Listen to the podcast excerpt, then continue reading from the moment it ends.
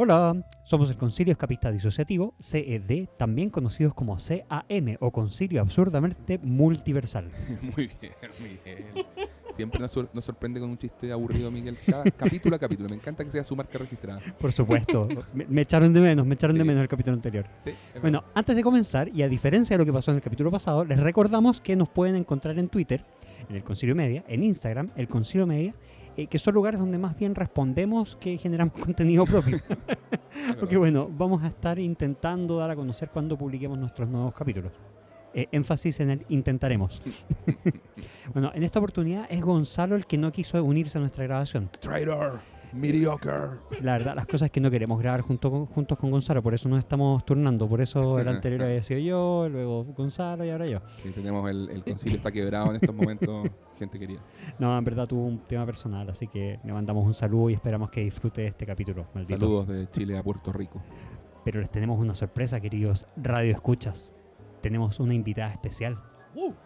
Esperamos que ella nos pueda acompañar en más ocasiones.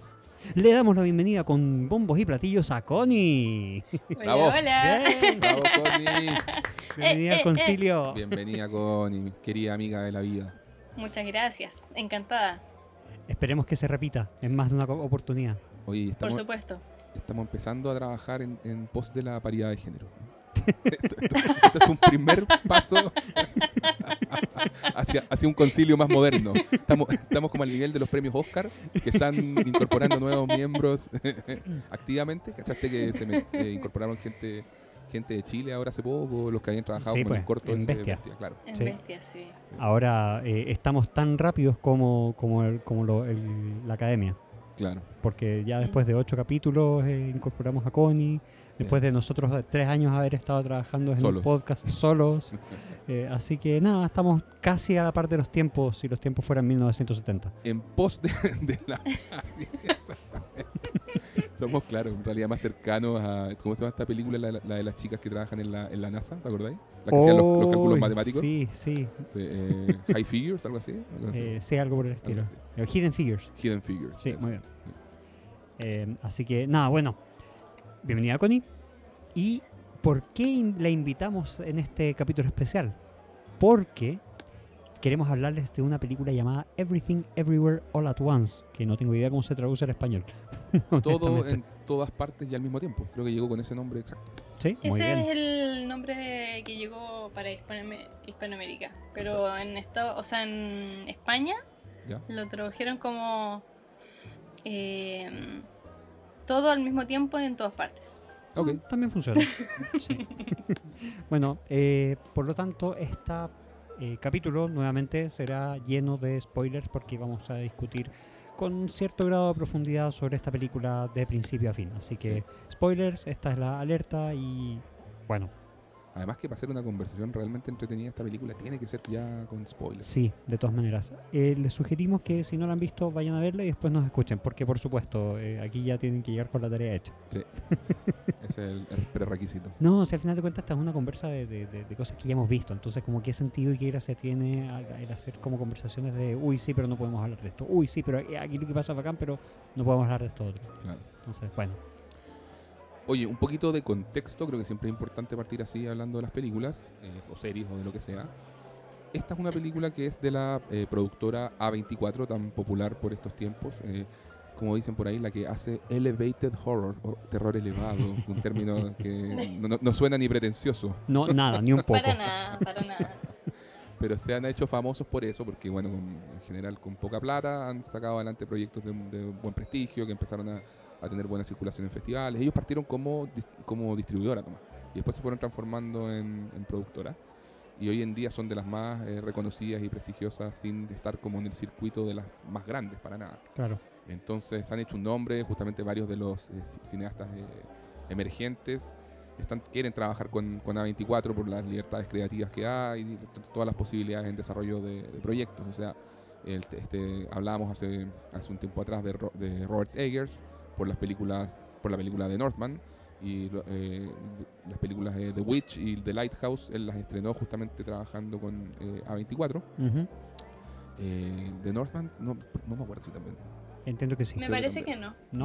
Ok. Bueno, no nos metamos en ese detalle. Bueno, Miguel puede aplicar Google ahí para ayudarnos, pero bueno, esa es un poco la historia de A24, ¿cierto? Una productora que hoy en día está bien prestigiosa en ese sentido. Y no solo hacen terror, ¿ah? No lo es, ok, ya. No solo hacen terror, sino que también hacen harto drama, películas como eso, como de espíritu indie, hacen comedia, están metidos ya como en todo. Y hoy en día, estrenaron esta película, justamente Everything Everywhere All at Once, y se transformó inesperadamente en la película que más recaudación ha tenido en la historia de la productora, lo cual es bien importante, digamos. Es maravilloso, ¿sabes? Sí. Sí. Así que bien por ellos. Y es una película que tiene un poco de todo. O sea, tiene una película que tiene acción, comedia, acción con artes marciales, romance, claro, drama existencial, familiar, exactamente, ahí toques filosóficos, entonces, y mucho humor, muy, muy absurdista. Sí. Así que muy palacable. Exactamente, es como tomar todos los géneros, meterlos en la juguera y ver qué sale. Con un pequeño hilo conductor. Algo hermoso salió, por supuesto.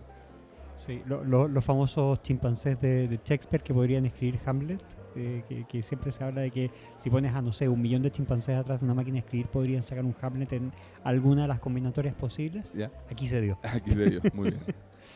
Cuéntanos un poquito ahí de los directores. Bueno, esta película fue dirigida por The Daniels, o los Daniels, que son Dan Kwan y Daniel Scheinert. Ellos ya habían dirigido anteriormente Swiss Army Man. ¿Has visto esa? Sí, me gustó harto. Es muy placable también. Sí. Generó reacciones encontradas cuando se lanzó, pero a mí me gustó mucho. Yo tendría que revisitarla porque fui de los que no les gustó, lo reconozco. Me pareció como que no sintonicé con la película. Y bueno, ahí cuando...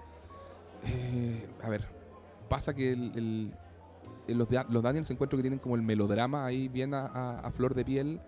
Esta película me entrega otras cosas, esta Everything Everywhere, que Swiss Army Man no me entregaba, por lo tanto me hace querer mucho más Everything Everywhere, pero Swiss Army Man tenía este elemento melodramático que para mí era un poquito mucho, en un contexto también de drama indie y muy absurdista, porque se trata de un tipo que es Paul Dano, que está en una isla varado, muy deprimido, o sea, también tiene un componente existencial, pero el tipo, la verdad, sí, es que se está deprimido. De hecho, creo que se quería suicidar. Así parte y encuentra un cadáver en el borde de la playa, que es protagonizado por Harry Potter himself. Harry Potter actúa en esta película como un cadáver. Toda la película, por supuesto, no es que reviva, sino que es un cadáver, literalmente, sí, y que se pedorrea. La manera de comunicarse con Paul Dano es a través de pedos. Entonces, o sea, entre otras cosas. Bueno, sí, por supuesto. No solamente flatulencias. No, pero lo que llama la atención y como vendieron la película son las flatulencias. Lógico que hay mucho de onírico y elementos ahí surreales donde es que a mí esa es la parte que me gustó. Entonces, si me lo vendes con el zombie que se pedorrea, con que no me da ninguna gana de verlo. O sea, para humor escatológico tenemos, las películas de Adam Sandler. Es que lo escatológico es una parte importante de lo que hacen los Daniels. Dentro del contexto. Sí, por eso. Tanto en esta película como, o sea, tanto en Swiss Army Man como en Everything Everywhere All at Once. Sí, claro. Bueno, también los Daniels dirigieron, por ejemplo, Connie, ¿tú viste Legion, ¿cierto? Sí, no completa, pero sí. Ya, perfecto. Pero hay uno de los capítulos que lo dirigió, no sé si los dos o solamente Dan Kwan. ¿Cachai? Y bueno, tenían... ¿Qué temporada? Temporada 3. Ah, no he visto la 3 todavía. Ah, ya. Y también tenían muchos antecedentes en el mundo de los videoclips. Vi que ahí en IMDb que tenían muchos videoclips. Sí, eso sí. Y el otro de los Kwan es Daniel Scheinert, que dirigió una película además por su cuenta, sin su media naranja, que se llama La muerte de Dick Long. The Death of Dick Long. Y bueno, obviamente ahí también hay un chiste de que el personaje que muere se llame Dick Long. Es un chiste nada sutil. Nada sutil, exacto. Bueno, esta película se enmarca dentro de lo que podríamos llamar como películas multiversales que están tan de moda este año. De hecho, esta es la segunda vez que nosotros estamos referenciando una película multiversal dentro de los primeros 8 o 9 capítulos del podcast. Y yo creo que será la segunda de muchas. Lo más probable. Bueno, este término es un término que se menciona por primera vez y aquí viene el dato rosa, 1954, por el físico cuántico Hugh Everett, quien desarrolló el tema de que el universo se divide constantemente en su tesis de doctorado. Él estaba, digamos, tomándose un copetito con los amigos y empezó a pensar en la división del universo cuántico, un sherry, en la división, dale por decir diversión, por la división del universo cuántico y que se divide constantemente, y desarrolló eso, y fue la primera vez que esto se considera como el multiverso. Y luego esto se hizo muy popular en los 60 en los cómics. Claro, porque en el fondo siempre está la idea de que si tú te mueves a otra realidad, lo típico que uno veía en las películas y en la literatura eran los viajes temporales. Claro. Entonces hay una diferencia entre los viajes temporales, que obviamente significa tener paradojas temporales y que al final te estén teniendo un montón de obras en que cada una define sus propias reglas de cómo funcionan los viajes en el tiempo, qué es lo que se ve afectado, qué cosa no, y tiende a ser bien caótico el tema, pero es la forma que conocíamos hasta la explosión en el cine, digamos, del concepto del multiverso. Siempre en la ciencia ficción veíamos más típicamente el concepto del universo. Claro, universo, monoverso. Pero donde tú podías en el fondo viajar en el tiempo, moverte hacia adelante o hacia atrás. Claro. Y acá te puedes mover en el fondo hacia el lado, hacia otras posibilidades de realidad. Y de hecho, bueno, después vamos a hablar también de una serie de dibujos animados que se llama Rick y Morty, que asumo que muchos la han visto, creada por el maestro Dan Harmon. Siempre hay que aprovechar de pasarle un saludo a Harmon y a Community. Siempre. Como corresponde. Fanáticos. Sí. Pero Rick y Morty desarrolló muy... Bueno, todavía no ha terminado la serie, pero tiene un universo y una mitología respecto a los multiversos muy amplia y desarrollada y muy, muy, muy graciosa. Entonces... y bueno, y hay otras películas también que han venido desarrollando esto. Ahí, Miguel, tú tírate algunos datos fílmicos. Por ejemplo, tenemos las películas Another Earth, Doctor Strange in the Multiverse of Madness, Coraline, ¿no? Coherence, Star Trek, Mr. Nobody, The One, Source Code y The Spider-Man's Into the Spider-Verse. También tenemos a No Way Home. Sí. Entonces tenemos muchas películas, sobre todo, hemos nombrado muchas post-2010 inclusive, que tocan de esto de una forma u otra. Claro, porque era un concepto que venía muy desarrollado, como decíamos, desde los cómics. Ahí los que sean más comiqueros el multiverso, como tú decías, está desde los años 60, o sea, es una cuestión que la han visto siempre. Claro. Pero para los que no somos tan comiqueros, es una cosa más del siglo XXI. Entonces, por ejemplo, esa película de One es con Jet Li, en que justamente su versión más maligna ya quiere matar a todas sus versiones de los otros multiversos. Ah, como Kang en Loki. Claro, exactamente. Entonces, bueno, ahora yo creo que tenemos esta película que yo creo que pasa a ser, si bien el concepto del multiverso, como decimos, ya tiene hartos años de desarrollo, pasa a ser una de las películas sin duda a referenciar dentro de esto y sin duda una de las mejores. O sea, creo yo que Everything Everywhere derrocha, digamos, energía y calidad y corazón por todos lados, así que ahí, no sé, que tenemos algo más que mencionar como en la previa del contexto. Ah, un poco el elenco, ¿no? Sí, el elenco. Digamos, esto está protagonizado por Michelle Yeoh, quien era bailarina y modelo, le llamó la atención hacer acción e hizo películas con Jackie Chan y Bruce Lee, como por ejemplo El Tigre y el Dragón, Tomorrow Never Dies, Sunshine y Shang-Chi. ¿Cómo que con Bruce Lee? Películas con Jackie Chan y Bruce Lee. Si tú escribiste eso, lo escribiste mal, Bebón. ¿Sabéis que eso fue corriente de la conciencia entonces? Te escribí Jackie Chan y yo lo he escrito de Bruce Lee. Perdón, estamos en una interrupción de la pauta del programa. En vivo. Claro, sí, absolutamente en vivo. Esto lo escribiste tú, Diego. Corriente de la conciencia, ¿no? Ya, bueno, solo con Jackie Chan. Sí, bueno, porque Bruce Lee en el fondo dejó de hacer películas en los años 70 y esta chica empezó, Michelle Yeoh, por los 80. Entonces, ¿sabéis lo que quise decir? Ya me acordé. No era Bruce Lee, quise escribir Jet Li. Eso quizás que... Lo Diego. Ay. Bueno, está bien. Un detalle. Casi lo mismo. Pego en el palo. Pero ¿cómo sabes si no viajó en el tiempo? Upa. O si no grabó en otro multiverso. Exactamente, en el cual... Quizás. Ya, claro. Suficiente. Sí. Ya, sigue leyendo tú para ver si encontráis algún otro error de tu pauta, entonces.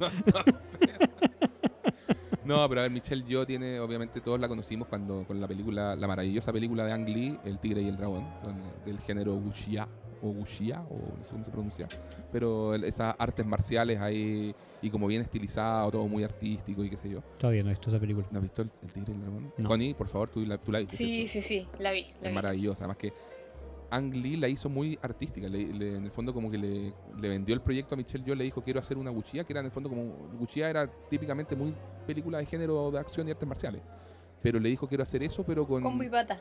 ¿Con qué? Combo y pata, película de eso, de combo y pata. Pero en el fondo le dijo quiero hacer eso, pero como más tipo, como un drama, no sé cómo le llamo, pero eso, como con un drama... de peso, y en el fondo la hizo muy estilo cinearte, y la musicalización. Es una película maravillosa en Tigre.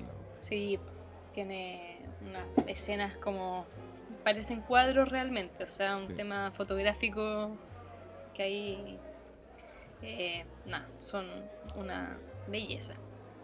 Sí, bueno, también está Stephanie Su, quien actúa en Shang-Chi también, y la maravillosa Mrs. Maisel. ¿Esa serie la viste? Yo sí, es bien entretenida. Ya, perfecto. Y bueno, esta chica Stephanie Su es quien interpreta a la hija del personaje que hace Michelle Yeoh, que se llama Evelyn. Entonces esta chica se llama Joy, si no me equivoco, ¿cierto? Sí, Joy. Ya, perfecto. Y Joy tiene una pareja mujer que se llama Becca, está interpretado por Tali Medell, como Gary Medell. Son parientes, por supuesto. Son parientes. Lo acabamos de... prima. La prima, exactamente. Y un dato notable es el de la incorporación del actor que hace al marido de Evelyn, que el actor se llama Ke Huy Quan, y que su personaje se llama Waymond.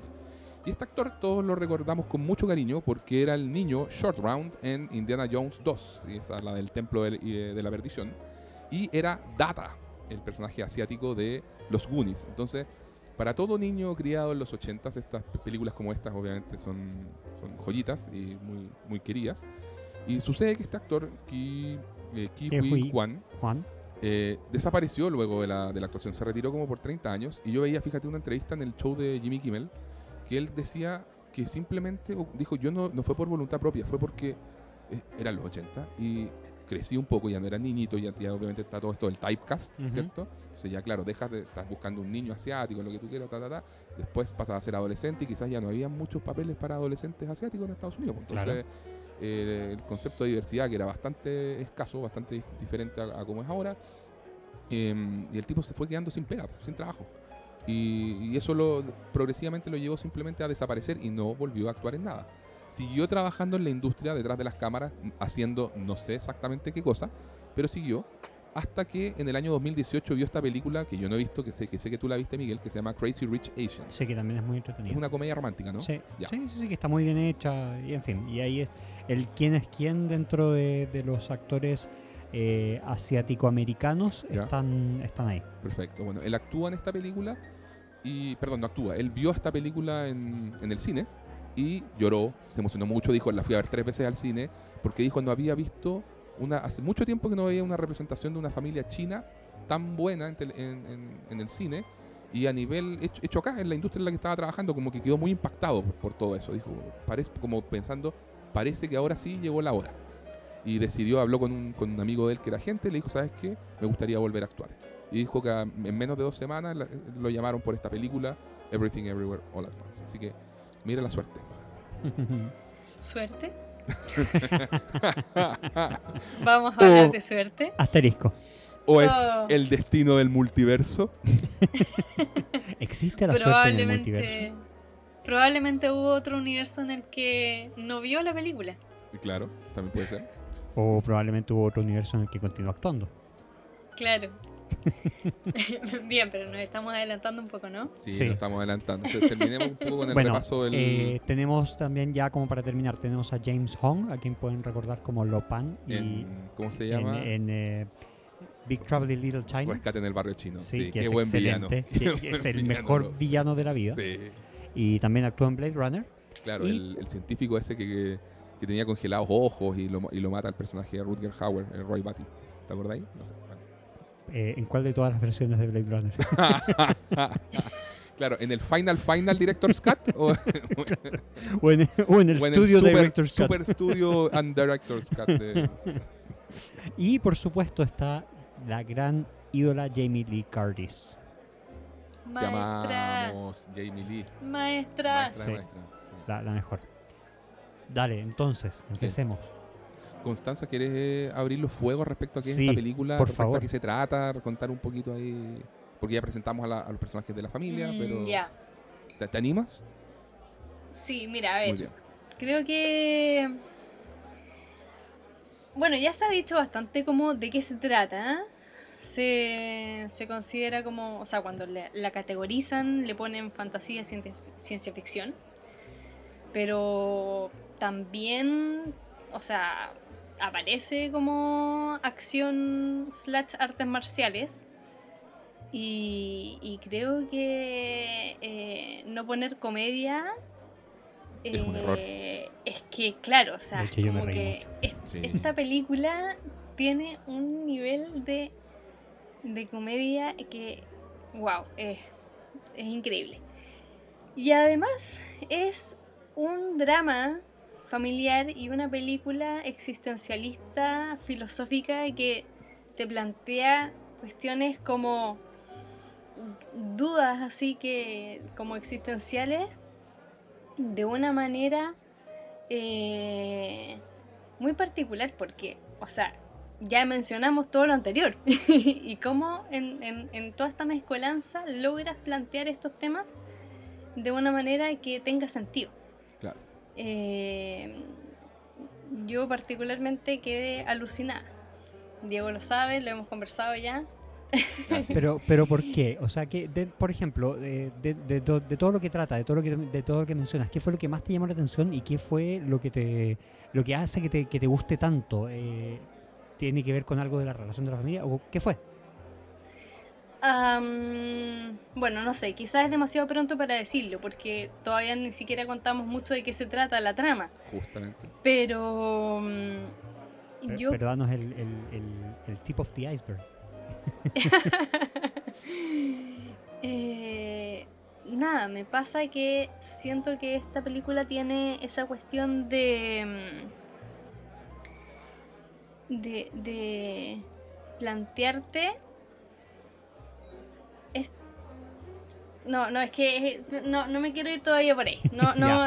Vas a abrir una compuerta lo siento, de la que no vamos a poder salir en mucho rato. No vamos a poder. Déjame como yo vi la película en cuanto a de qué se trata más o menos. O sea, lo que yo veo es que esta es una familia inmigrante china, que los papás, digamos el papá y la mamá, que son las dos personas que ya hablamos, Evelyn y Waymond, inmigraron hace varios años. Compraron una lavandería y han estado en esa lavandería el último tiempo. Tuvieron una hija que es Joy, y la película gira en torno a esta familia, donde cada uno de estos personajes tiene sus propios conflictos internos y su propia búsqueda del ser, del yo dentro del mundo, o sea, lo que quieren ser, lo que quieren llegar a hacer y lo que buscan dentro de lo que les tocó pasar. Claro. Lidiando con, por ejemplo, para Evelyn, lidiando con el rechazo de su padre por haberlo dejado por este Waymond y haber dejado el núcleo familiar. Ese punto es súper relevante, el hecho de que partir diciendo de que Evelyn tiene todas las relaciones quebradas en un punto determinado con cada uno de los miembros de su familia. Sí. Como tú dices, está quebrada la relación con su padre por un tema de conservadurismo de la cultura más antigua, tradicionalista de China, ¿cierto? Sí, claro. Entonces, claro, las expectativas de este padre eran que ella se casara de otra manera. Y que se quedara cuidando a la familia después cuando envejecieran, porque también está mucho esto. O sea, de partida... Que no emigraran de China hacia Estados Unidos. Y es más, te lo voy a llevar como 20 años más atrás. Uh-huh. De partida está la decepción de que ella haya nacido mujer. Recordemos que China tenía la política de un hijo por familia, y que lo que se buscaba era que este hijo fuera un hijo hombre. El ser mujer automáticamente era una decepción para la familia y no había nada que pudieran hacer al respecto. De hecho, es tanto así que en China durante mucho tiempo estuvo prohibido el revelar el género de la guagua mientras la estaban esperando. O sea, solamente se podía saber al momento del nacimiento para evitar los abortos. Sí, era ese nivel. Bueno, ¿amigos? ¿Sí? ¿Templo en Santiago? No. Pero escuchamos que por allá, yo dije, parece que la gata de la Connie pasó por encima del escritorio, la apretó todo en el computador y simplemente tembló. Temblor. Pero sí. Se sintió. Ah, sí, ahora está temblando. Oh. Ah, llegó ahora para allá. Sí. Bueno, para nuestros amigos en el resto del mundo, esto es Chile. En Chile se mueve la tierra. La tierra se mueve. Y esta es la demora que tiene más o menos entre dos ciudades. Acá, exactamente, presenciar como Constanza, que está en Viña del Mar, nosotros que estamos en Santiago, esto fue como un efecto de onda. Sí, de exactamente. Onda 120 kilómetros como en 10-15 segundos. Eso. Bueno. La cosa, creo que fue grado 7, grado 8, ¿cierto? Más o menos. No, a ver, mira. Estoy molestando. Para nuestros amigos chilenos, que nos escuchan en el extranjero. Sí, chilenos tenemos un así como el radar de... donde podemos más o menos calcular cuánto se movió la Tierra. Yo diría que estuvo alrededor de 5. El sismógrafo. Yo te diría que fue 5, 7. Pero bueno. Sí, puede ser un poquito más de 5. Sí. Un poquito más de 5. Sí, con 5 no se me hubiera movido tanto la lámpara. Bueno, y sí, grado 5, ustedes saben que aquí en Chile es como, está temblando un poco. Claro. Tal cual. Bueno, entonces... De vuelta a lo nuestro.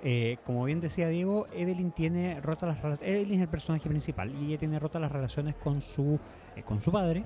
También, y a la vez está esperando que su padre, no sé si llegue o que le van a hacer una fiesta o algo por el estilo. Sí. A su vez, Evelyn ha estado muy metida dentro de lo que es el gerenciamiento de la lavandería. Lo lleva a ella prácticamente, con ayuda de su marido, pero lo lleva a ella. Claro. Ella es como quien hace girar el motor tanto de la dinámica familiar, en el sentido de la rutina familiar, de la cocina, la comida, el orden y qué sé yo, y del día a día de la lavandería. Que, dado esto, el esposo siente que ella lo ha estado alejando, que ellos no tienen la misma complicidad que tenían antes, ya no recibe todo el amor que él quiere estar dispuesto a dar. Y entonces otro de las aristas de conflicto que muestran es que él le quiere presentar una solicitud de divorcio. Claro. Entonces ahí también tiene este nuevo conflicto con su marido, Waymond. Que uno al principio piensa que es ella la que le va a presentar los papeles de divorcio a él. Y después uno se da cuenta que es él el que quiere divorciarse de ella. Y finalmente está la hija. La hija está en una relación con una chica que no es china, además, sino que es americana, y que esto es algo que no es tradicional, y al no ser tradicional, la madre, Evelyn, dice que ella sí lo acepta, pero que no se lo quiere contar al abuelo, digamos, claro. Porque el abuelo es más tradicionalista, entonces lo puede matar, entonces como que no... En un sentido figurado. Un infarto. Sí, claro, o sea, figurado y medio literal. Sí, puede ser medio literal, es verdad. Y a partir de ahí, como que también tiene esta relación donde acepta y no sabe demostrarle a su hija que la quiere. Entonces cuando le quiere decir palabras como que si tú le dices, estás gorda, tienes que comer más saludable. Le quiere, cuando le dice viene mi amiga, viene mi novia, y dice, ¿qué novia? No, tu amiga, cosas así. Entonces, está en total negación de la relación que tiene su hija con otra mujer, que exactamente. Es este personaje que se llama Rebeca, Becky. ¿Cierto? Exactamente. Entonces, y ahí también, y por supuesto, la hija se siente muy mal y muy rechazada por esto. Y espérate, y una cosa que es interesante es que es como esta violencia como más pasiva, porque en el fondo ella le dice, pero si yo soy una madre muy moderna, yo acepto tu relación con Rebeca, con Becky, claro. Pero en el fondo es súper pasivamente pasivo-agresivo, porque lo que acabas de decir tú, pues de pronto la trata de amiga, en el fondo ocúltala ante el abuelo, porque ya sabes cómo es el abuelo, y un poco como que está en negaciones, como si, sí, que venga, pero tampoco, nunca es una cosa como hiperafectiva de oye, la trato realmente como la novia de mi hija, y por lo tanto bienvenida a la familia, nunca es así. Claro. Exactamente. Entonces, eso para Joy... Eso es muy ambivalente, porque mi mamá me está diciendo que me acepta, pero en el fondo, ¿por qué yo no lo siento en lo absoluto? Claro. No lo siento para nada. Claro. Entonces, ese es los principales conflictos que se ven en el núcleo familiar, y adicionalmente a esto, están siendo auditados por el Servicio de Impuestos Internos, por así decirlo, o el IRS de Estados Unidos. porque han presentado como gastos temas que no tienen nada que ver con el desarrollo de una lavandería. O sea, máquinas de karaoke, máquinas de escribir, cosas que demuestran en el fondo que Evelyn... Uno al principio puede decir como que ha intentado pasar gato por liebre y ha intentado pasar como gastos cosas así extra, claro, pero que a la medida que se desarrolla la película, uno ve que ha intentado pasar como gasto temas que le permitirían a ella desarrollarse en la búsqueda de lo que ella realmente quiere ser dentro de la vida. Porque lo mencionan en una de las primeras escenas también, que la máquina de karaoke porque ella quería ser cantante, la máquina de no sé qué cosa porque quería ser novelista, y porque quería ser cocinera, y porque quería ser no sé qué cosa más. Entonces ella también, Evelyn, dentro de sí mismo siente un vacío respecto al potencial que ella siente que podría haber alcanzado dentro de la vida. Exacto. Lo que también la hace estar en conflicto consigo misma. Entonces, están todos estos conflictos. Que son súper existencialistas. Exactamente, y por eso Connie decía que esta película era muy, muy, muy existencialista. Claro, porque te iba a preguntarte cuál es el lugar propio en la vida, estoy sacando el mayor potencial de mí mismo, por qué estoy tan trancado y en el caso de ella trancada y frustrada respecto a este potencial no realizado. Uh-huh. En el fondo como eso, como puras, cuando en el fondo te empezás a hacer el caldo cabeza de decir... ¿Y qué hubiera pasado si? ¿Y qué hubiera pasado si no me casaba con esta persona? Si me quedaba en China. Todo eso empieza a rondar en el... Esa es clave. Sí. Dale. Con eso, Connie, ¿ya nos puedes decir qué fue lo que más te gustó? Yo voy a empezar a contar cosas hasta que nos puedas decir, ¿ah? ¿Eh? Sí, no, mira, yo respecto a toda esta gran introducción y explicación como de la trama, de en qué están los personajes cuando nos comienzan a presentar este primer mundo... Claro. Hay una cosa importante que cuando se estaban dando como las primeras sinopsis, los trailers y qué sé yo, como para dar a conocer la película, te decían, como para no caer en el spoiler, que era sobre esta mujer Evelyn que estaba intentando hacer sus impuestos. Claro. Y dentro de eso comienza a tener así como interacciones con otros universos, múltiples universos. Que tenemos que explicar eso también, cómo Evelyn llega a tener estas interacciones. Claro. Por favor, claro. Empiezan a hacer esa explicación. Vamos. Ay, no me presiones, Miguel. No, pero termina de desarrollar la idea que estaba diciendo. Ya, bueno. A ver, entonces... que se me va la onda, oye, porque yo no tengo todavía la habilidad podcastera. Sí, pues estoy aquí entrando poco a poco en este mundo. Está bien, pero claro, te vamos ayudando. Sí, no te preocupes, nosotros nos demoramos como 50 capítulos en llegar. Del otro podcast. Mira, nuestro secreto fue el siguiente. Hicimos otro podcast que no escuchara nadie, porque era una serie totalmente específica de las que habían visto 5 personas. Que se llama Community, escúchenlo, Green Day, el español 101. Green Day, el español 101, nos encuentran en redes sociales.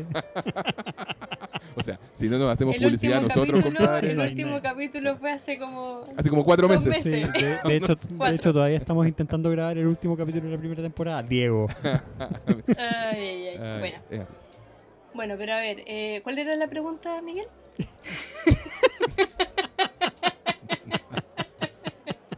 ¿Me repite, por favor? Acuérdate. ¿Me repite la pregunta? Mi objetivo es que tú nos cuentes qué fue lo que más te gustó. Pero es que yo creo que... Vamos. Es que es una conclusión, sí, pero a ver, a mí lo que... A ver, lo que más... Pero mira, aquí lo voy a tirar al tiro nomás. Yo terminé de ver esta película. ¿Ya? Maravillada, así como en una suerte de shock. O sea, con la gente con la que fui a ver esta película, con los amigos con que fui, pueden dar testimonio de eso, que a mí me costaba hilar frases luego de la película. Habíamos terminado de ver la película y yo trataba de hablar y me costaba hablar. Estaba realmente como en un estado así como... Procesando, asimilando. Que era entre shock y éxtasis. Claro. Como porque realmente el nivel de... a ver, la montaña rusa emocional por la que te lleva esta película... en que te hace reír, pero a destajo. O sea, que realmente yo después me dolía la cara me dolían las mejillas como de tanto que me reí, y a la vez que me emocionó hasta las lágrimas en más de una ocasión. Sé que ustedes no lloraron, no lo entiendo, pero pero es que corazones de piedra. Corazones sí, de piedra. Tienen que ver ahí, tienen que trabajar sus emociones, chiquillos. Porque... No, ya no, a esta altura ya no. Ya fue. Nunca es tarde. Acuérdate, los niños no lloran. Claro. Así fuimos criados en el patriarcado. Yo fui con puros niños. Pues, yo creo que es un problema generacional. Fui con puros niños que son un poco más jóvenes que ustedes y todos lloraron. Mira. Sí, es un tema generacional. Nosotros que fuimos criados en los 80 no... Sí, bueno... Nunca me golpearon, pero me anularon. ¡Papá! Pero me anularon emocionalmente. Sí. ¡Papá! Los niños no lloran, los hombres no lloran. Hijo. Ay, pero... Tráeme la cerveza, hijo. Destápala, hijo. Bueno, pero nada, o sea, te decía... Para mi primera Navidad me regalaron un cartón de cigarrillos. Diego, por favor. Y para la segunda un six pack de cervezas. Está bien. Oye, pero yo creo que tuviste en un punto importante. O sea, todo lo que te marcó la película, que obviamente ya contaste harto, pero creo que es más una conclusión. O sea, tenemos que decir cómo llega Evelyn a conectar con el multiverso. Sí, pero igual, o sea, como para cerrar esa idea así como de el shock final, yeah. Me pasó que fue tanto como todas estas emociones y todo, como lo bien que lo pasé viendo la película. Además, es una película súper friki, sí. Hay que decirlo, sí, o sea, es una película que ya sabemos que a no todo el mundo le gusta.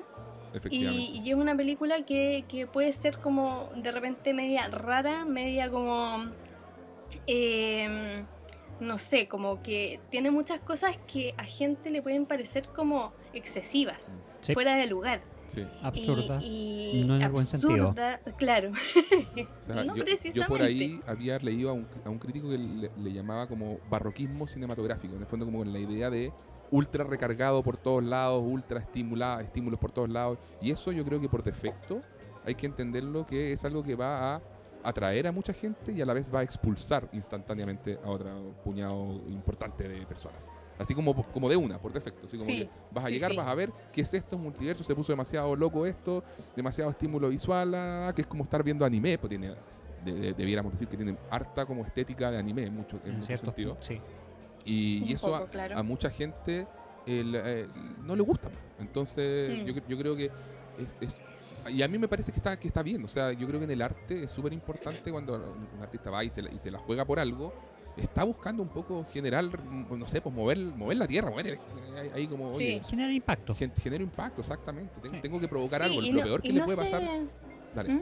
No, que lo peor que le puede pasar a un artista en el fondo es que haya como indiferencia en torno a su obra. ¿Cachai? Justamente, y esta película yo creo que una de las cosas que tiene es que no deja indiferente a nadie. Claro, y no escatiman eso. O sea, es una película muy osada. Absolutamente. Y corre y mucho riesgo. Se la juegan así, pero a full. Y además que se nota que todo lo que ponen ahí lo ponen como con todo el corazón, con todo el alma. Con todo el fuá. Y eso, sí, con todo el fuá. Con todo el fuá. La referencia que o sea, esa cuestión. Eso se nota. Eso claro. Es una cosa que la película como que exuda ese como amor por el mismo cine. Eso yo creo que es una de las cosas que también a mí me cautivó, porque no hemos llegado al punto en que de mencionar que esta película referencia también a muchas otras películas. Sí, pues. Y hace referencias así explícitas, uh-huh. Homenajes, sí. Que homenajes, son... como dice un crítico que sí, una mezcla de homenaje en imagen. Que son realmente fabulosos por lo originales que son. Y una eso, copia de Community. O sea... Perdón. No, pero tiene toda la razón la Gwen en todo caso. Sí, no, sí, los homenajes eso, son... Eso, así que con eso como que ya... un poco concluir con todas estas razones de por qué me gustó tanto. Te voló la cabeza, ¿no? Yo creo que cuando a uno una película le vuela la cabeza es como que pasa, hay una conexión emotiva que es genuina, que se da, que muchas veces es difícil de expresar en palabras, pero que hace que uno esté, así como usted decía, y tú, en éxtasis. Y esta película a mí me consta que tiene ese elemento, lo tiene. O sea, ahora fíjate que en los últimos, haciendo los últimos podcasts y todo, sobre todo me acuerdo cuando conversamos sobre el Doctor Strange y sobre la serie de Obi-Wan Kenobi, yo rescaté mucho una frase que le escuché a alguien hablar de la llama creativa. Y creo que Doctor Strange tiene la llama creativa en alto, independiente de todas las pifias que tenga a nivel de guion, a nivel de lo que tú quieras ahí. Creo que esta película también la tiene la llama creativa muy en alto. Y me pasaba que justamente la serie de Obi-Wan Kenobi no veía yo esa llama creativa. Sentía que estaba totalmente apagada y que, bueno, que confiándose en que son personajes que la gente quiere y listo, y bastaba. Y era como, salió Darth Vader, uy, mira, salió Darth Vader, encendió su sable, láser, fin, me gusta. ¿Cachai? Cosa que, dale, perfecto. Para mucha gente es más que suficiente y va a estar feliz y me cuenten una aventura más en esa onda ya. Y para otra gente no. Entonces, más allá de para que no entremos a hablar de Obi-Wan, digo, ¿cachai?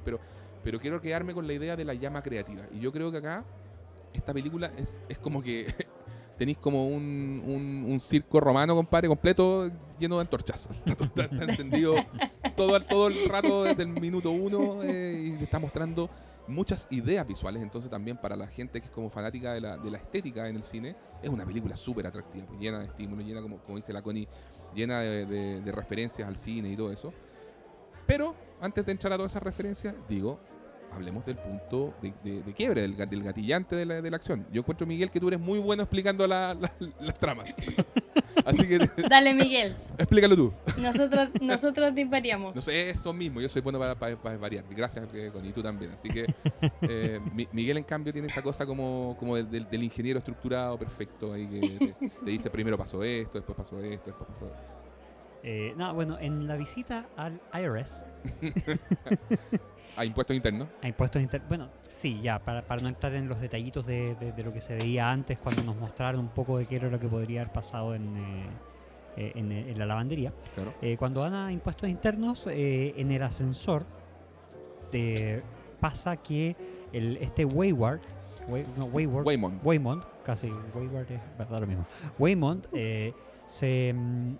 se convierte en otra persona, prácticamente.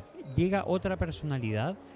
Tapa la cámara y le dice a Evelyn, le da una serie de instrucciones, le dice, escúchame con atención, y le empieza a bombardear con información respecto a que él viene de otro universo, que tiene que es el universo alfa y que tiene que seguir los siguientes pasos para poder hacer no sé qué cosa, imaginarse no sé qué cuestión.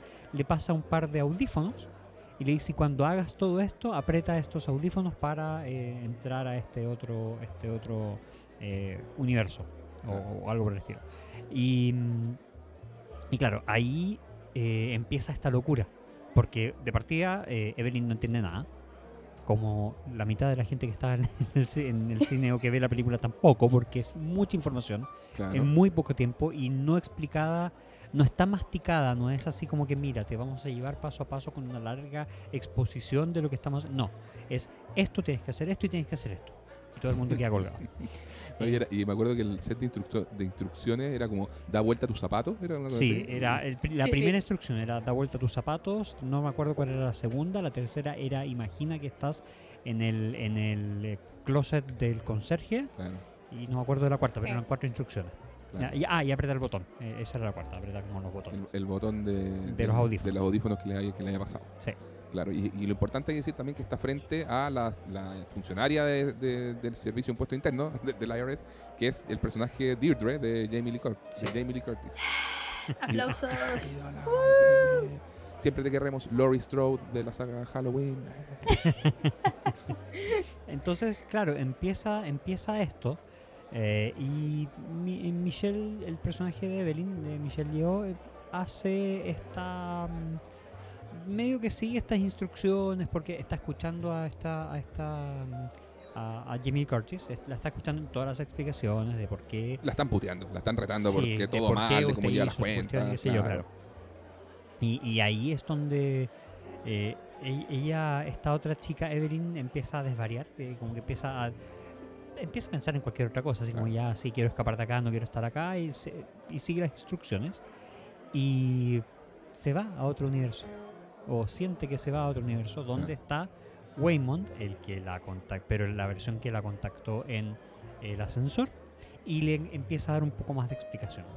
Y como que se quiebra la realidad, te muestran literalmente, así como que en la imagen se genera como un... Sí, como un quiebre como de vidrio. Como de vidrio, claro. Así que es una muy bonita primera imagen, y que habla un poco de este quiebre de esta separación de universos a la que mencionaba el físico cuántico que referenciamos. Pero claro, a partir de ahí, esta imagen la usa más adelante también para dar a entender cuando entra dentro del multiverso, pero a partir de ahí empiezan a intentar explicar un poco más de qué se trata, pero se libera el pandemonio. Exacto. ¿Por qué? Cuéntanos, Diego. No, cuenta tú, sí, está muy bien. Yo estoy súper entretenido. Es como que saco las palomitas y estoy escuchando a Miguel. Estoy mirando la película mientras Miguel cuenta.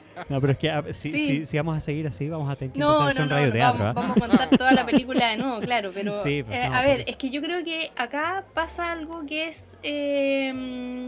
son como las primeras cosas que te llevan, que realmente te muestran de qué va la película. Porque todo lo anterior, toda la parte previa, toda esta intro donde nos presentan a los personajes, donde vemos a esta Evelyn que lo está pasando pésimo, que tiene la escoba con sus impuestos, que con el marido que se llevan pésimo, con la hija, que de hecho la hija se agarran, y por esa pelea la hija no la acompaña a la cita de los impuestos, que en el fondo era para ayudarla con el idioma, para poder entender todo esto de los formularios y todo, que era importante. Súper importante. Hay un tema un tema clave cultural del hecho de que en el fondo primera generación, Evelyn y su marido no hablan inglés con el mismo nivel de manejo idiomático que ya la segunda generación, que es Joy, que lo habla perfectamente y obviamente se siente mucho más norteamericana que china. Claro. Y hasta el momento, claro, nos han presentado todas estas cosas, pero todavía no sabemos la locura a la que nos vamos a enfrentar. Y cuando el personaje de Waymond se transforma y luego Evelyn comienza a seguir estas instrucciones y vemos este quiebre en la realidad, poco a poco la cuestión comienza a hacer como un efecto así de bola de nieve, en que se pone más y más y más pelacable. Y por supuesto que la escena en que comienzan a irse, porque están en esta cita con Jamie Lee Curtis de los impuestos, ya se tienen que ir y de repente pasa algo que obliga a Waymond, el del universo alfa, a intervenir. Y viene la primera escena de acción de artes marciales. Qué brutal. Que te deja como... Yo en ese momento, eso fue lo primero que me pasó a mí como en esta... esta cuestión de emociones que me abrumó. Viendo esa escena tenía la respiración entrecortada. O sea, estaba como a ese nivel de como, ¿qué está pasando? ¿Qué está pasando? Estaba viendo el tanque de oxígeno en la comida. No, yo de verdad quedé como si hubiese peleado yo. Además que lo hace con una riñonera, que acá en Chile le decimos banano. Entonces, y es una escena como de acción, de estos, ¿cómo se llama? Stunt, con los stunt doubles, los dobles de acción, que es fenomenal. Y ahora muchas de las escenas las hizo el mismo actor, ¿eh? Si el tipo sabe artes marciales y todo. De hecho, estaba mirando el making of y le celebraban que, por ejemplo, no sé si se acuerdan, pero hay un momento en que él hace como todo un movimiento con el banano, y así como lo mueve como una suerte de ninchago, y lo tira para adelante y le pega una patada. Sí. Y al darle una patada le pega a uno de los policías. Sí. De los guardias de seguridad, digamos. Sí. Y esa escena la estaban, no es digital ni nada, y el tipo estaba haciendo esto, y tenía que obviamente darle la patada justo cuando tira el baño para adelante y que se vea cool y resulte todo, y lo logró en la primera toma. Y eso fue como, ¡wow! Así todos celebrando, no puede ser así. Como que le quedó increíble de una. Sí. No, claro. Sí, en general todo eso, y eso también te habla de que no solamente esto, sino en general las coreografías de las escenas de acción es maravillosa. O sea, sí. y también... una de las cosas que me quedó dando vueltas y que me gustó mucho fue que tenía muchos efectos prácticos, más que CGI, más que cosas así. O sea, tiene efectos. Mucho CGI, pero... Sí, por supuesto. Pero en el momento que tiene que usar cosas prácticas, lo hace muy atinadamente. Y se nota, y hay cariño, y les quedó muy bien hecho. Sí, o sea, por ejemplo, hoy día veía un video de cómo habían hecho muchas de las escenas donde Evelyn pasa a multiversos, de multiverso a multiverso. Ya, sí. Y cómo, si bien sí hay una pantalla verde y qué sé yo, pero además usaban paneles LED a los lados que, claro, con tomas que había filmado alguno de los Dan aceleradas, que pasaba por estos paneles laterales para dar esta sensación de velocidad y cosas así. O sea, no era puro CGI, había algo que, claro, después fue arreglado en postproducción, pero había un algo que te indicaba, que le indicaba a la actriz a dónde mirar, cuál era la sensación que tenía, claro, la sensación de velocidad, etcétera, etcétera, cosa que tuviera la referencia, no se viera tan falso y a su vez pudiera después tomarse como referencia para hacer el CGI correspondiente. Claro. Entonces, ese tipo de nivel de detalles en la elaboración de este tipo de imágenes, el nivel de detalle de cariño, las coreografías de acción y el nivel de actuación de la misma Michelle Yeoh y del resto es... te lleva a que sea una película que en general está muy bien armadita. Y ahí es en este, y volviendo a la primera escena de Data haciendo artes marciales, le quedó súper bien, se ve muy cool en verdad. Claro.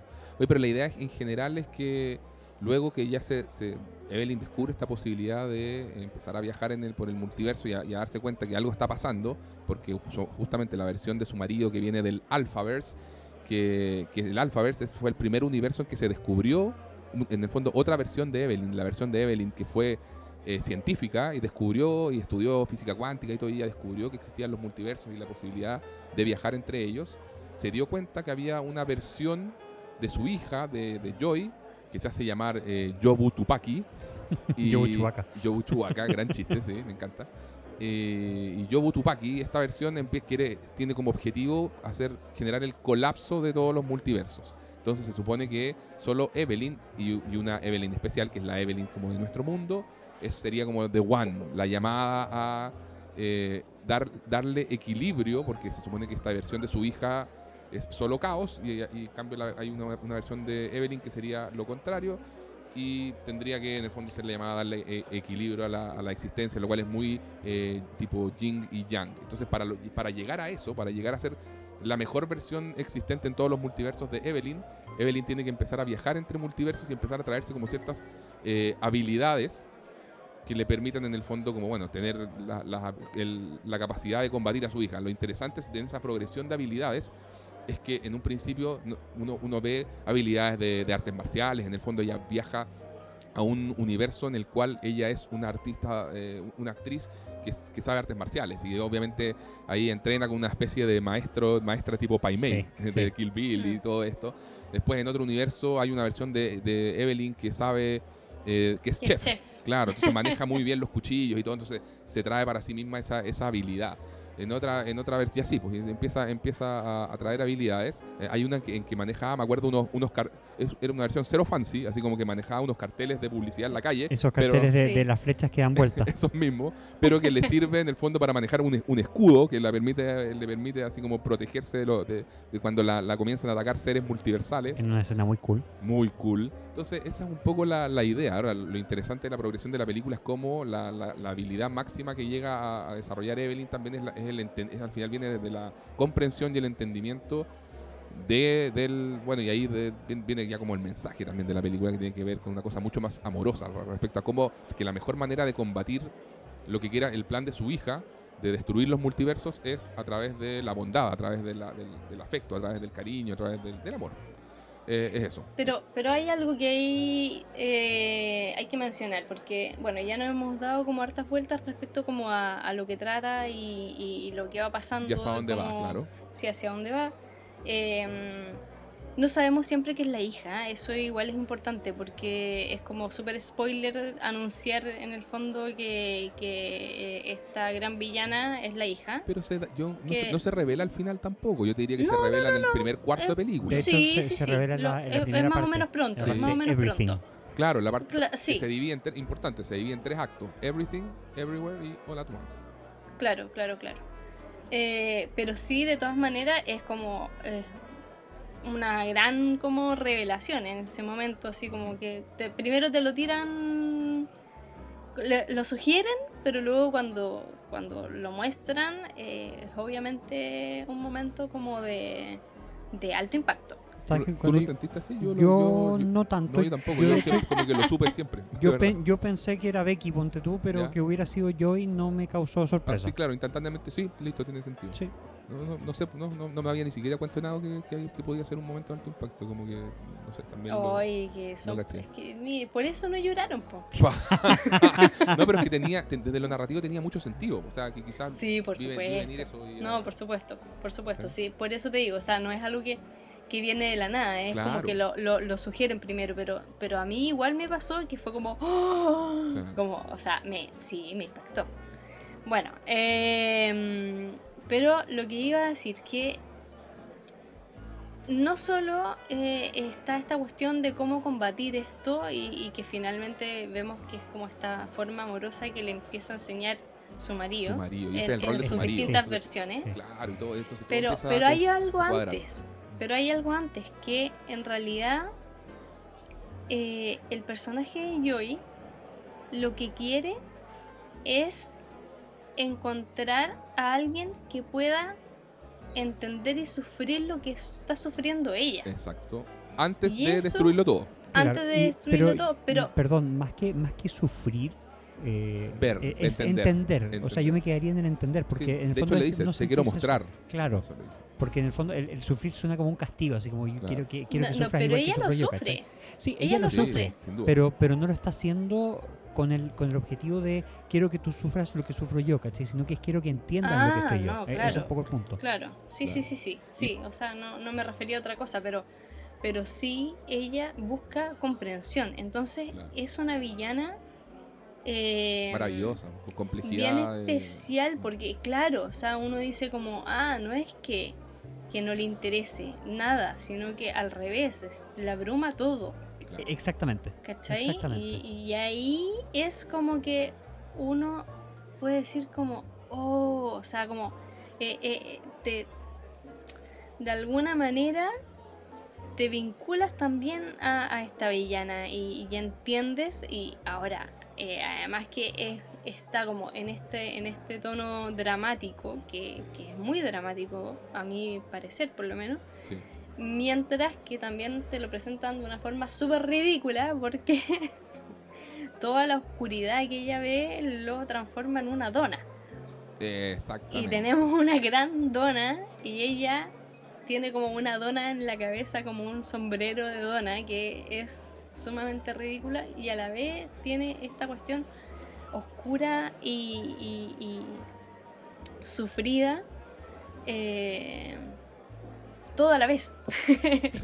Entonces... Oye, y esta versión de Joy era la del Alphaverse, era la hija de Joy. O sea, y eso es lo otro. Joy eso científica, es lo otro. Y Joy, que en el fondo Joy científica, se había puesto a hacer experimentos con su hija. Evelyn científica. Evelyn científica, física cuántica y todo, hace experimentos de cómo viajar multiversalmente usando a su hija. Y su hija es la primera en el fondo, por eso ella se con varias personas, pero su hija fue como la que tenía más como capacidades y potencial y termina como quebrándola. Claro, la termina quebrando, exactamente. Y se ve justamente abrumada por distintas cosas, y es obviamente adopta una postura y ahí entramos en el campo más filosófico de la película, mucho más cercana al nihilismo. Lo que pasa es que ella experimenta todos los universos en todos al mismo tiempo. Entonces no puede enfocar su atención a ninguno. O sea, habla, la frase que me gusta mucho es que habla de los del specks of love, specks of time. Solamente le puede dedicar migajas a los momentos en los que ella puede sentir algo y hacer algo realmente significativo, pero sin dedicarle su total atención, porque tiene otros millones de universos que también le están pidiendo atención en ese momento. Que nosotros lo vemos muy bien en la primera escena, donde el esposo del Alphaverse le está diciendo, le está haciendo toda la explicación de lo que se trata estar en el universo, y mientras el personaje de Jamie Lee Curtis le está diciendo, oye, préstame atención, esto es importante, no debería haber nada más importante que pueda que esta conversación en tu vida, porque te estoy explicando el tema de los impuestos y qué sé yo. Y eso pasa solamente con dos universos. O sea, si llevamos eso a miles de millones de universos, por supuesto tú vas a encontrar que al poder hacer todo, ¿cuál es el sentido de realmente forzarte por hacer algo? Claro. Y ahí es donde cae como en el nihilismo. O sea, se siente tan abrumada, tan llena... No, y en el gran esquema de las cosas, nada importa. Exactamente. Claro. Exactamente. Ese es el tema que ella ve. Al final, nada importa. Exactamente. Dice, oye, si esta cuestión somos seres insignificantes y crees que esto es importante en tu universo y en verdad... huevos, si es que no tenés que pagar los impuestos, da lo mismo, si, mira, hay todos estos infinitos universos más, y en uno estás esto, y tenías estos tipos de problemas, y al final del día nada realmente importa.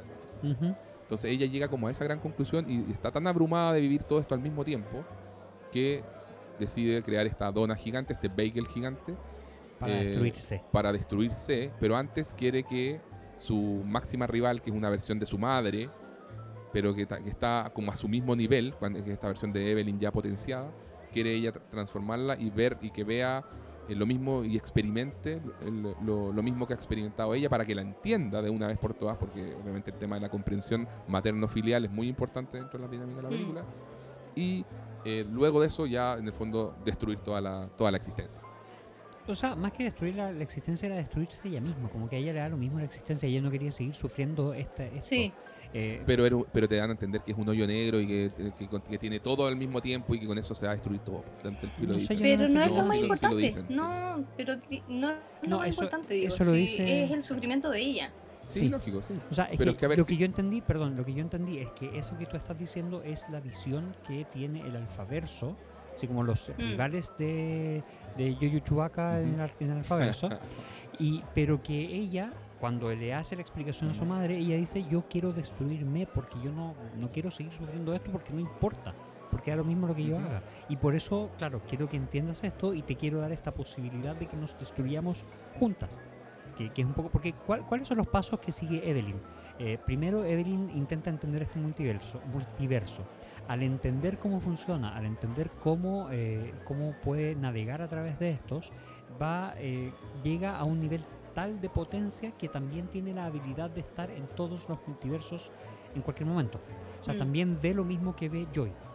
Termina viendo lo mismo y cae en este nicho de desesperación, en este silo del nihilismo, en el que se da cuenta efectivamente, al igual que Joy, que nada importa. Y ahí está en medio de una conversación con el le voy a seguir diciendo Wayward porque no me puedo acordar, Waymond. Está con esta conversación con Waymond en un universo donde ellos no estuvieron juntos, en el universo donde ella era actriz, y Waymond le decía ciertas palabras y estaba después a otro universo donde Waymond le decía otras palabras y qué sé yo, y todo eso Evelyn no lo podía asimilar, no podía darle toda la atención que le hubiera gustado darle. Y ahí caen en este nihilismo, llegan a la fiesta del main timeline, del timeline con el que partimos, digamos. Y es una línea de tiempo principal. Claro, que es una línea de tiempo donde termina mandando todos a la cresta. Porque ya no le interesa, porque qué importa, porque en todos los otros universos tiene otras opciones y todas otras cosas. Claro. Se comienza a transformar igual que su hija en al lado oscuro. Exacto. Pero y la diferencia acá es que tiene a Waymond a su lado. Y Waymond le dice, please be kind. I implore you, please be kind. Y porque en el fondo él dice, el ser bueno, el ser amable, no es no es por ser inocente. Es maravillosa esa frase, yo encuentro que es de las mejoras de la película. Le dice, es una estrategia y una necesidad. Sí, de sobrevivencia. De sobrevivencia. Es maravillosa esa parte. Por uno así típico que ve a la gente, este es demasiado buenito, no sé qué. Sí. Y lo que aportan esas personas, justamente lo que dice Waymond. Es estratégico y es necesario para que no nos vayamos todos a la chucha. Exactamente. Es el, por favor, tratémonos bien, tratémonos caritativamente, veamos cuáles son los problemas, porque pongámonos en el lugar del otro, o sea, claro. La otra persona puede estar pasando por no sé cuántos problemas y eso lo han demostrado siempre en la película, porque es Waymond, a quien Evelyn considera medio simplón, medio inocentón, claro, medio tontito. Que no lo habíamos mencionado, pero efectivamente Waymond es como un payaso, ella lo ve como un payasito, como ya me casé mal, en el fondo siempre ha sentido eso. Sí. Puta, la cagué, me fui con este gallo que es medio nada y medio chistosito, y le pone estos googly eyes a las cosas. Sí, es que tonto. Qué tonto. Los googly eyes son estos como... Ojos locos. Claro, ojos locos. Y se los pega así como a todas las cosas, pues, sí. Así, a las bolsas de lavandería, de ropa, claro, les pone googly eyes. Y mira qué felices están, claro. Cosas así. Pero claro, es él el que consigue una postergación de los plazos que el IRS le había dado, cosa que es casi, que quienes lo han hecho es casi imposible de conseguir. Es él el que consigue que no se lleven arrestada a Evelyn por asaltar a alguien. Es él el que consigue varias cosas producto de esta humanidad, del ser amable, del llevarle galletitas a Deirdre, claro, la del IRS. Él se sienta a conversar con Deirdre y hace que empatice ella, sí, para que les dé más plazo. Exactamente. Y de hecho, otra cosa que, bueno, y como para terminar esa idea, y después quiero hablar de Deirdre porque también tiene una línea temporal bien interesante ella, pero es esa frase, el please be kind, y el unido a todo lo que mencionamos de esta estrategia y necesidad, es que lleva a Evelyn a un paso más allá, al intentar luchar contra los, comillas, villanos que la quieren destruir con amor. Y ahí viene la parte filosófica que se contrapone a este nihilismo, que es el existencialismo, justamente de darle sentido a la vida en el hoy. Darle sentido a las cosas, de decir, oye, ¿sabéis que ya perfecto? Quizás es cierto, quizás si es que yo hago zoom out a la existencia humana y me voy y miro de afuera al planeta Tierra, después me voy de afuera y veo la Vía Láctea, después me voy de afuera y veo millones de galaxias, claro, suena como que somos insignificantes y no somos nada, pero a la vez... Y es más. Todo lo que hacemos ahora no tiene sentido porque existen multiversos infinitos. Y en X años más, el sol que en el sistema solar en el que vivimos va a explotar. Claro. Entonces no va a quedar absolutamente nada de lo que hagamos. Claro, exacto. Pero, y ahí, por favor... No, y ahí viene la idea de, oye, pero bueno, estamos en el hoy, estamos en el ahora, hay gente que queremos y gente que nos quiere, y está la invitación a ver la vida bajo ese prisma. Sí. Y aprovechar, y es como aprovecha el día al final... Sí, de hecho, Albert Camus, para los que hablamos Camus, España. Así lo conozco. Sí, así lo conocemos. Camus, lo menciona precisamente como el absurdo o el absurdismo, donde que es una suerte de respuesta al nihilismo y al existencialismo, que en el fondo lo que dice es precisamente lo que menciona Diego, que dado todo esto... nosotros aún así tenemos la opción como especie de encontrarle sentido al día a día, a lo que hacemos en el día a día, a esta rutina, a lo que decía Sísifo, de subir una roca a lo alto del cerro y soltarla, cosa que baje a la ladera del cerro y luego el tipo la vuelve a subir y así todos los días. Ese es el famoso mito de Sísifo, que decía, ¿qué sentido tiene esto? Bueno, Albert Camus dice que el sentido que tiene es precisamente ante el absurdo de que todo lo que hacemos puede no tenerlo, nosotros somos capaces de encontrarle este sentido a las pequeñas cosas, a las pequeñas rutinas, a las interacciones diarias de nuestra propia vida, por nosotros mismos y por disfrutar de... Y tenemos esa capacidad como seres humanos de encontrarle este sentido a raíz de pequeñas cosas, que es lo que termina siendo el personaje de Evelyn, que es un mensaje súper bonito. Uh-huh. Sí, no, sin duda. Y está, bueno, todo un simbolismo con el yin y el yang también, así, justamente porque la dona está hecha de materia negra, oscura, y con el centro blanco, y representa justamente todo este caos, toda la destrucción y todo, y mientras que los googly eyes son al revés, el exterior es blanco y en el interior la pupila del googly eye es como se llama, es negra. Entonces esto hace un match simbólico con el yin y el yang. que son justamente toda esta idea del equilibrio de lo, no sé si es de lo, del budismo, del taoísmo, pero... Es que hay varias cosas ahí que se mezclan, porque de hecho también te muestran este círculo que te lo... primero lo vemos como en los taxes, como cuando están haciendo eso, y hace como este círculo así perfecto, pero, o sea, no perfecto, sino que como remarcado una y otra vez, pero eso vuelve a aparecer varias veces. Y aparece, de hecho, en algún momento lo tenían marcado en la frente, en alguno de los universos. Sí. Esta tigre en un momento se lo corchetea en la frente. Sí. Sí. En una escena muy bacana. Sí. Claro. Pero esa cuestión tiene también una relación con el budismo. Con esta cosa así como... Que va en sí misma. Y que hace relación con el nombre. De todo en todas partes, al mismo tiempo. Sí, claro, sí, claro. Pero está esta idea del equilibrio del yin y el yang, justamente todo de que todas las cosas existen con su opuesto inseparable y contradictorio, y que al final es fundamental en la filosofía china y en el mensaje que tiene la película, que es justamente de encontrar este equilibrio. Es decir, ante esta supuesta realidad de lo inmenso que es el universo y lo insignificantes que somos, no es negarlo, es como aceptarlo, pero también saber vivir con ello de buena manera. Y eso y es ahí como donde está el equilibrio. Entonces yo creo que eso a la vez tiene como un efecto liberador, porque en ese equilibrio, en la idea de que eso, pues, de que somos insignificantes y todo, tú dices, bueno, no debiera todo esto, que a priori se supone que es malo, no debiera ser causal de que yo me deprima, sino que debiera liberarme, pues, o sea, tomarme las cosas menos en serio. Es como tener mucho sentido del humor en la vida y aprovechar el día a día, como estábamos conversando, y querer a las personas que nos quieren y así. Sí. Bueno, es interesante también ver, hablando de los googly eyes, cómo al final Evelyn se pone un googly eye en el medio de la frente. Claro, con una suerte de tercer ojo, sí. Exactamente, que eso es un símbolo, sí. un símbolo bien interesante, y fue clara imitación de lo de Doctor Strange, o sea, lo tenemos absolutamente claro. Bueno, ahí en esa escena también hay una referencia a Matrix que yo dije, lo van a hacer, que no lo hagan, y lo hicieron de una manera tan increíble que dije, wow, ¿cómo? Es que ¿cómo lograron sorprenderme con algo que yo veía venir? ¿No? Y que veía venir y que no quería ver porque lo veía venir y me sorprendió. Pero, o sea, cuéntalo. Pero es que dejémosle algo. No, bueno, mira, acuérdate que lo primero que dijimos, vamos a hablar bien, con spoilers. Bien, no, se acabó el misterio.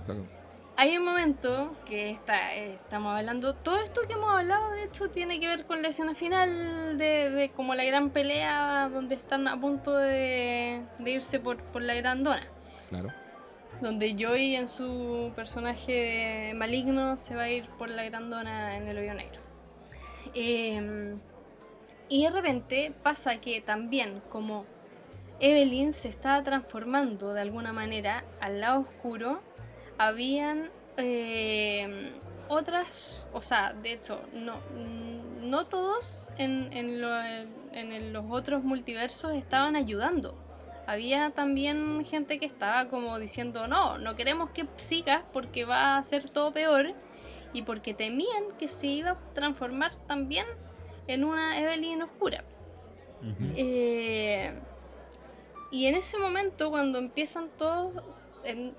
llegan como de todos lados a atacarla, hacen esta escena en que como que le disparan a todos al mismo tiempo a Evelyn y se detienen todas esas balas, igual que Neo así ataja, detiene todas las balas, pero estas balas se transforman en estos ojos locos. Claro.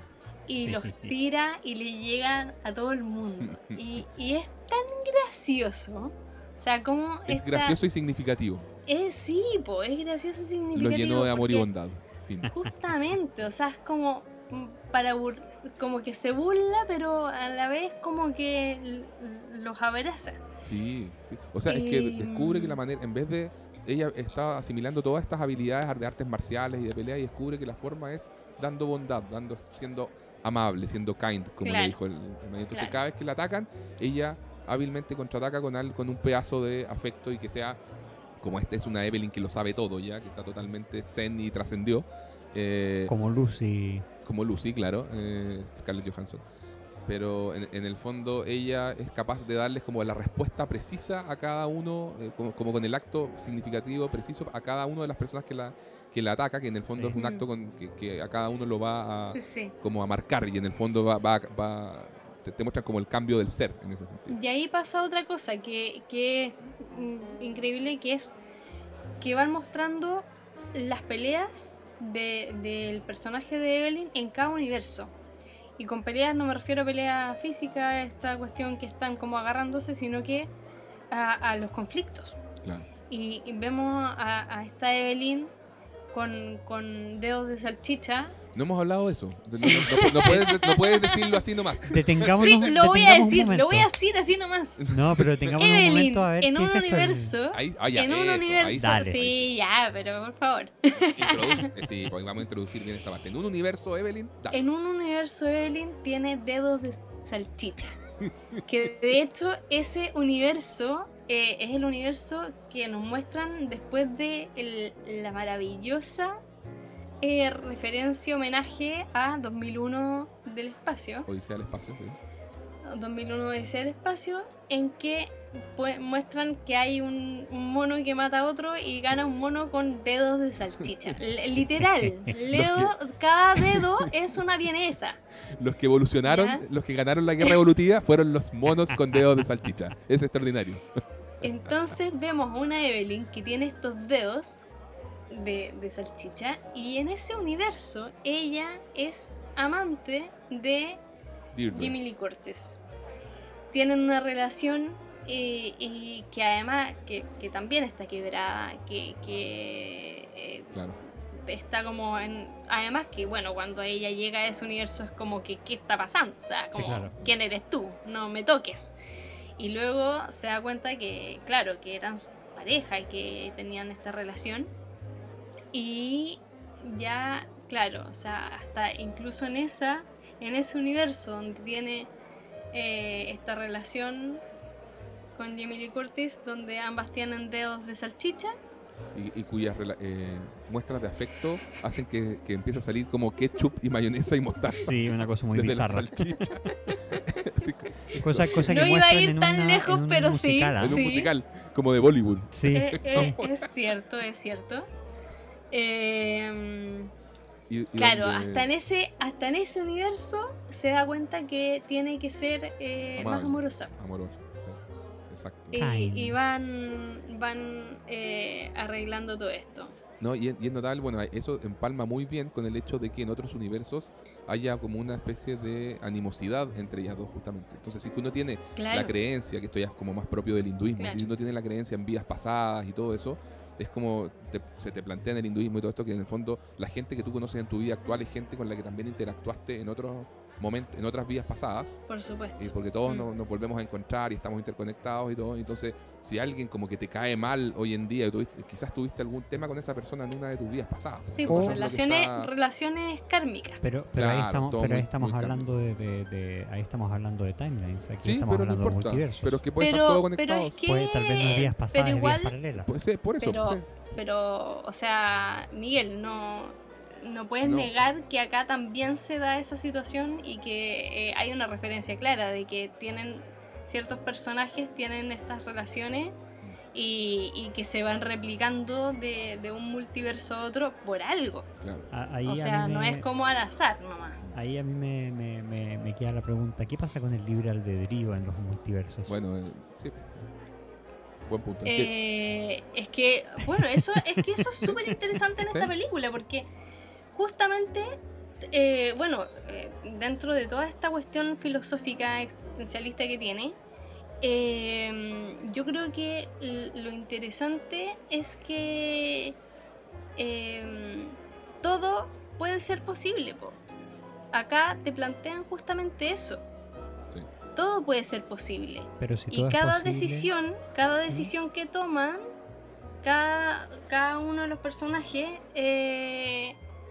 va construyendo su vida.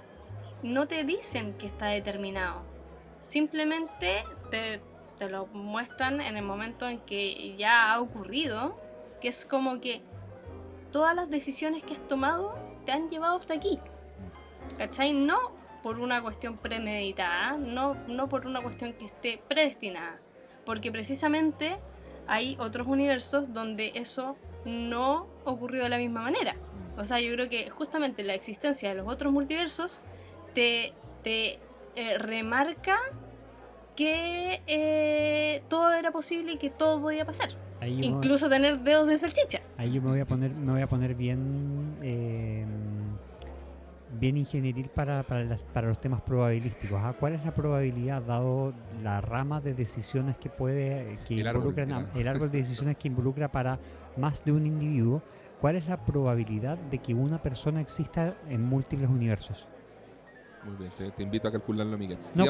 Porque gracias, Diego. No, pero en el fondo, a lo que voy. Sí, entiendo, ya. Sí. Porque en el fondo, si muchas cosas pueden pasar, claramente, sí. Un individuo viene de la unión de dos individuos, y estos dos individuos vienen de la unión de dos individuos, y así si nos vamos hasta los primates con dedos de salchicha que ganaron la guerra evolutiva. ¿Quién me dice que esos son los mismos primates que ganaron la guerra evolutiva en otro universo paralelo en esa altura? Bueno, en fin.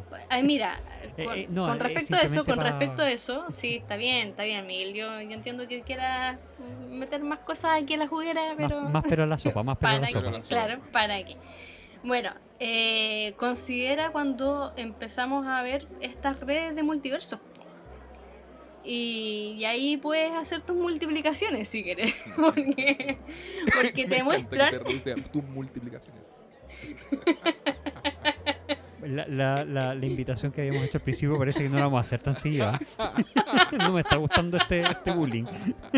Este ninguneo. No, pero... No, está bien. Yo quiero decir que a mí me recordó esta parte justamente de las vidas pasadas, las conexiones entre todo, a la película El Atlas de las Nubes, ¿se acuerdan? Me encanta esa película. A mí también me gusta. Y es una película justamente, ya que habéis citado Matrix, Connie, de las Wachowski, y que trata justamente este tema. Siempre están los mismos personajes en distintas épocas del tiempo, porque son vidas pasadas, y las interacciones van cambiando. Y justamente ahí me acuerdo, el personaje, por ejemplo, de Hugh Grant era maligno siempre. Sí. ¿Te acuerdas? Sí, ¿no? Sí. Y es súper interesante... esa película para mucha gente fue muy fallida, qué sé yo, no era una película, un blockbuster netamente orientado a la entretención, sino que era bien, bien filosófico, sí, y profundo, entonces y de no fácil digestión, tiene muchas ideas visuales también, y yo encuentro que es una película que vale mucho la pena revisitar. El mundo no estaba preparado para esto. El mundo, claro, adelantaba su tiempo, no sé, pero es una buena película, yo creo que vale harto la pena en caso de que la gente no la haya visto. Y la veré, Dura como 3 horas, sí. Sí, pero la gente, entre paréntesis, la Goni incluida. Eso. No así Jupiter's Ascending, esa no vale la pena verla, no la vean, no pierdan su tiempo. No, esa no. Exactamente. Oye, referencias visuales ya y homenajes. Ya habíamos mencionado 2001 Odisea al Espacio con los monos de los dedos de salchicha y todo, cómo evolucionó ese maravilloso universo.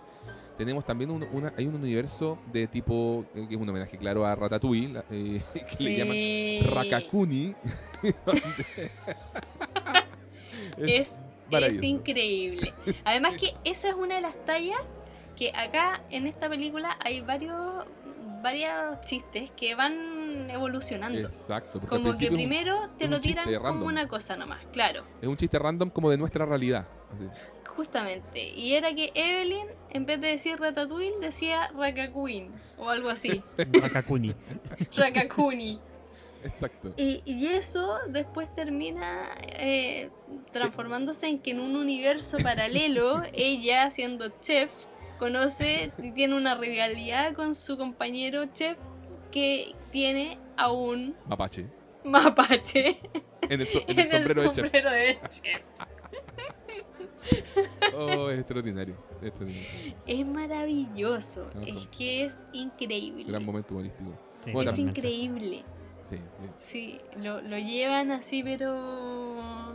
Además que hay un punto importante que nos dijimos de respecto a cómo opera los saltos multiversales, que es que en el fondo tú para activarte en un salto multiversal tienes que hacer un acto muy absurdo, que lo dijimos, pero mientras más absurdo se hace ese acto, más lejos es el salto multiversal que te pega. Entonces, claro, es como que te vas a universos muy, muy, muy absurdos, obviamente absurdos desde la perspectiva nuestra. Nosotros tenemos una configuración de existencias en que hay cosas que no hacen sentido, ciertas leyes y qué sé yo, y te puedes saltar a un universo de dedos de salchicha en el fondo si es que haces un acto muy absurdo, muy inesperado, y eso empalma con el hecho de por qué en ciertas escenas de acción hay una que es increíble, que es la de los famosos butt plugs.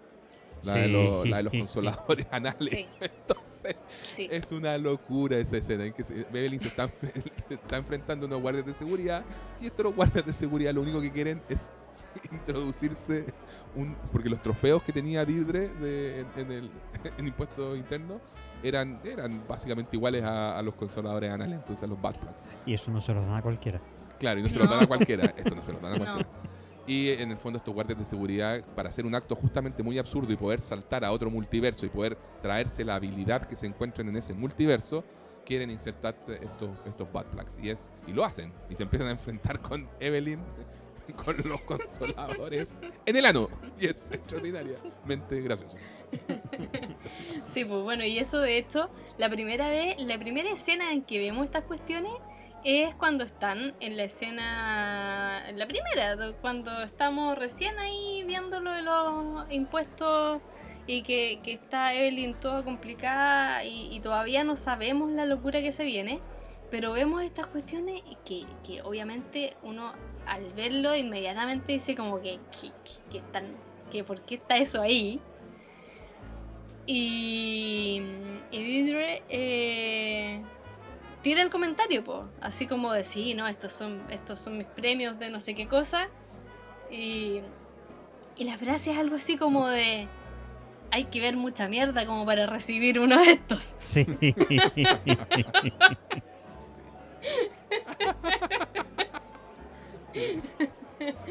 y claro, ese podría haber sido el chiste y haber quedado ahí, pero no, lo llevan más lejos todavía. No, y todas las escenas de los saltos multiversales, hay un momento que se da como un paneo así, que la cámara va recorriendo un montón de personas que está haciendo actos ridículos, ¿te acordás? Sí. En que hay uno lamiendo como un poste, sí, o sea, un pilar, hay otro sacándose fotocopias del trasero. Sí, es genial. Cosa sumamente absurda. Absurda, exactamente, y media escatológica y todo, entonces funciona. Totalmente. Es muy chistoso porque todo resulta inesperado. En un momento la hija le grita a Evelyn para que se pudiera dar un salto y estaba peleando con alguien y es como, sóplale la nariz, así porque sí. Ya, ¿por qué no? Haz algo imbécil, ¿no? Así como eso. ¿Qué más? Dentro de estas referencias tenemos, bueno, ya mencionamos El tigre y el dragón de Ang Lee.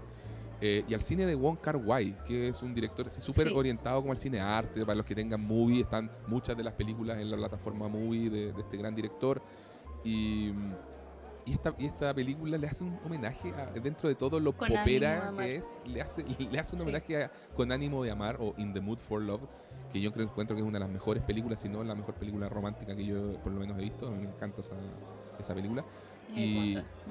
Es hermosa, claro, y un poco al estilo estético de Evelyn, que por ejemplo cuando aparece en el fondo en ese universo lo que había pasado es que esta versión de Evelyn, que era actriz y era que básicamente es Michelle Yeoh, o sea, ahí hay una referencia muy meta, porque ella era una actriz muy famosa, muy exitosa, y que en el fondo estaba justamente en un cine, se estaba estrenando una película de artes marciales tipo El tigre y el dragón, y en el fondo sale y se encuentra con una versión de Waymond en un mundo en el cual ellos nunca estuvieron juntos y podrían haber estado. Y eran muy exitosos. Y eran ambos muy exitosos, exactamente, con lo cual obviamente se contrapone con esta idea de Evelyn de que en el fondo se estaba casando con un fracasado. Entonces Evelyn te da a entender que Evelyn, oye, si Waymond seguía su camino también se podría haber vuelto una persona muy exitosa. Entonces, sin embargo, es muy bonito hacia el final porque él le dice que estaría feliz de, en el fondo, tener una lavandería y estar calculando los impuestos si existía la posibilidad de que estuvieran juntos. En otra vida. Claro, exacto. Y toda esa escena, como está hecha, como está filmada, es en el estilo estético de Wong Kar Wai. Y no sé si te acordáis, Connie, pero cuando están ellos dos parados, uno así como con una cierta distancia, y de fondo como que todo el fondo se mueve muy rápido, a otra velocidad, y eso es un recurso estético que lo patentó un poco él. Sí, no, esa escena es maravillosa. Sí. Es una de tantas de las escenas que te dejan así como con la boca abierta, porque además es esta escena romántica que te desarma un poco. Sí. Porque sí, te da como la clave donde ella de alguna manera se da cuenta de todas estas luchas que ha dado su marido en tantos multiversos y le toma el peso, que bueno, ya lo mencionamos varias veces, pero como de esta cuestión de pelear amorosamente. Claro. Y de que eso no era de cobarde o de no sé, o de tonto, de inocente y todo eso. Claro, justamente. Sí, sí. Bueno, ya sí, es hermosísimo. Hermosísimo, estoy totalmente de acuerdo. Mencionamos Matrix, que tú ya bien lo referenciaste. ¿Qué más nos va quedando un poco? No sé si se acuerdan, pero hay un... no sé si se acuerdan. Pero hay un universo, solo diré, hay un universo de piedras. Cedo la palabra. No, no me acordaba. Cedo la palabra. Sí. A mí me gusta la idea de ese universo precisamente por cómo llegan allá. Por cómo Evelyn dice... No, Joey, dice, vengo para acá porque es uno de los miles de millones de universos donde la vida no surgió. Y que es muy lógico.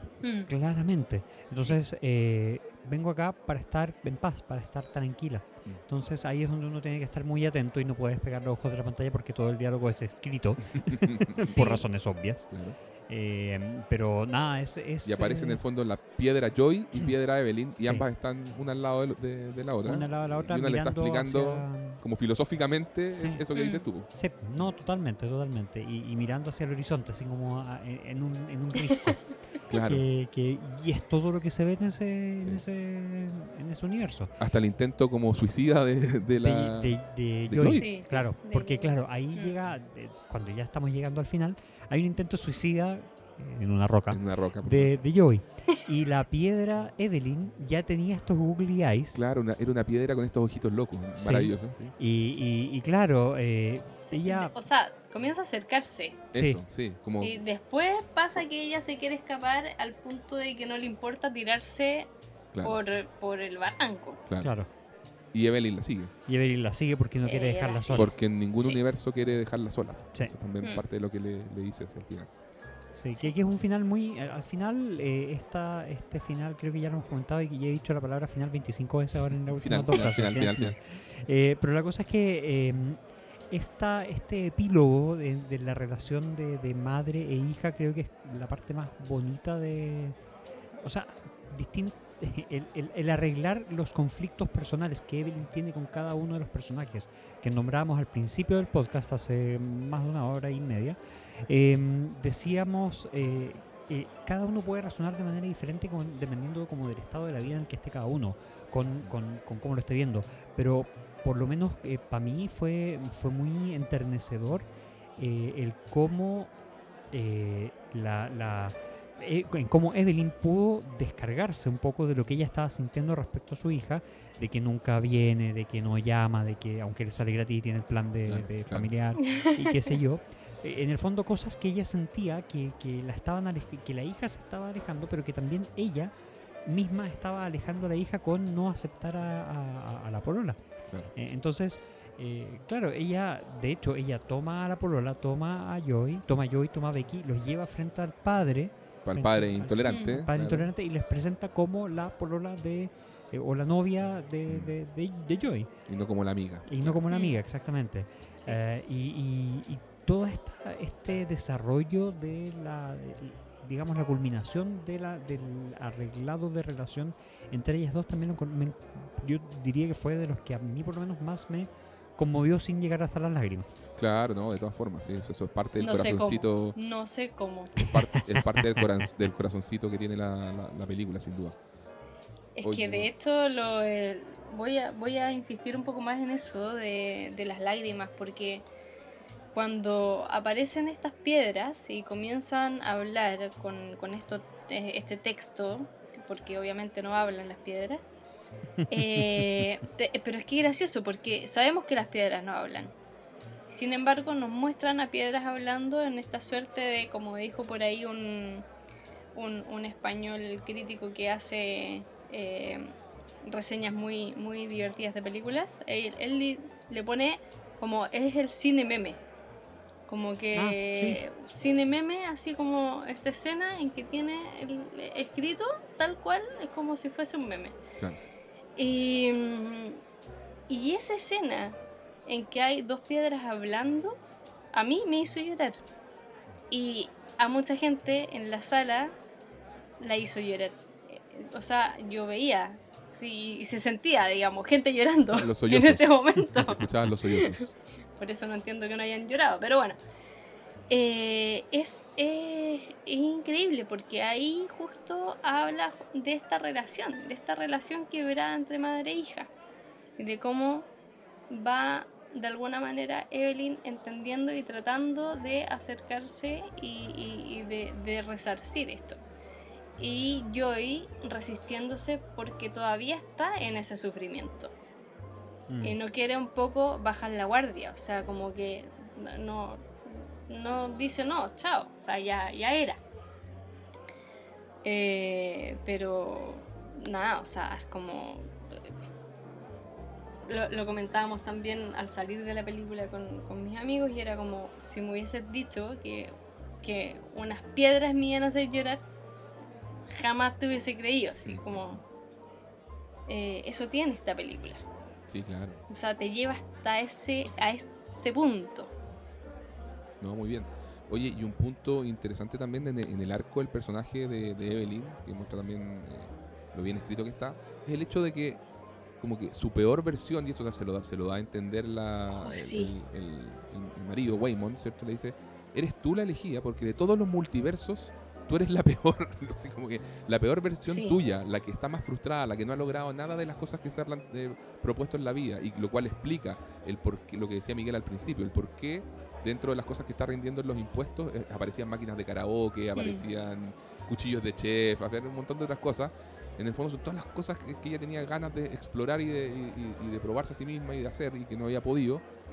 Y este era ese universo en el que no había hecho nada de eso y era la más frustrada y todo eso, pero a la vez ella era la indicada para salvar el multiverso, era la que tenía más potencial, era la que tenía todo el potencial no liberado, justamente. Entonces eso era como lo bonito que tenía esa, el significado. Es brutal esa escena, es brutal, porque cuando se lo dice, le dice tú eres la peor versión de todas las, tú eres la peor versión. Y yo recuerdo que también, o sea, en ese momento como en la sala, risas, porque fue como, te lo dicen, o sea, lo presentan de una manera tan graciosa y sin embargo es tan duro que es como, wow, o sea, insisto, es de las maravillas que tiene esta película, o sea, como que te golpea y a la vez te hace reír en una misma escena. Claro. Oye, yo estaba teniendo unas ideas respecto a... O sea, como que reflexioné de esta película respecto a otros multiversos, ya que estamos en la era de los multiversos, evidentemente. Ya Marvel la inició con toda esta película, Everything Everywhere, lo hace desde el campo como de lo indie. Pero se nos olvidaba un referente que para mí es clave, que lo mencionamos hace un ratito de pasada, pero es Rick y Morty. Sí, de todas maneras. O sea, para mí todo a nivel, y esto lo conversaba con otro amigo que vio la película, que él me decía, para mí, y aquí a Connie no nos golpees, pero en el fondo me decía, para mí la película carece de genialidad, me decía un amigo, porque no, ni siquiera otra película, sino que Rick y Morty ya desarrolló conceptualmente todo lo que está haciendo esta película a nivel ciencioficioso, y no solo ciencioficioso, también filosófico, porque el personaje de Rick Sánchez es justamente... Es el nihilismo mismo, es justamente este personaje que ya viajó y visitó todos los multiversos y sabe que nada importa y todo vale hongo y es nimio, y entonces simplemente se dedica a hacer un exploit infinito de todo este universo. Y además, es al revés de Evelyn, este Rick Sánchez, el de la serie, se supone que es como la mejor versión en cuanto a talentos de todo, es the rickest of all Rick. The Rick. Sí. Entonces el tipo más talentoso, el más inteligente, el que se caga a todos los demás versiones de Rick que valen hongo para él, y es todo así, y es todo despectivo y qué sé yo. y viaja con este personaje inocente que es su sobrino, que es Morty por el multiverso. Y Morty es la inocencia, es la bondad, es el que quiere cuidar a la familia. Obviamente hay todo un arco, esto es una serie en que Morty también se empieza a volver muy Rick, porque también después de ver todo el sinsentido del mundo se empieza a parecer a Rick, pero se desensibiliza justamente. Y yo creo que, por eso te digo, está genialmente tratado en Rick y Morty, y a la vez con todo el absurdismo y el humor de Rick y Morty. O sea, yo veo una escena como el universo de salchichas, de dedos de salchichas, y yo dije, esto es de Rick y Morty, esto es total 100% Rick y Morty. Tal vez serían dedos de pico, de lo que sea, sí, pero es una escena con ese absurdismo. ¿Te acordáis las orgías que se veían en Rick y Morty? Todo es una locura.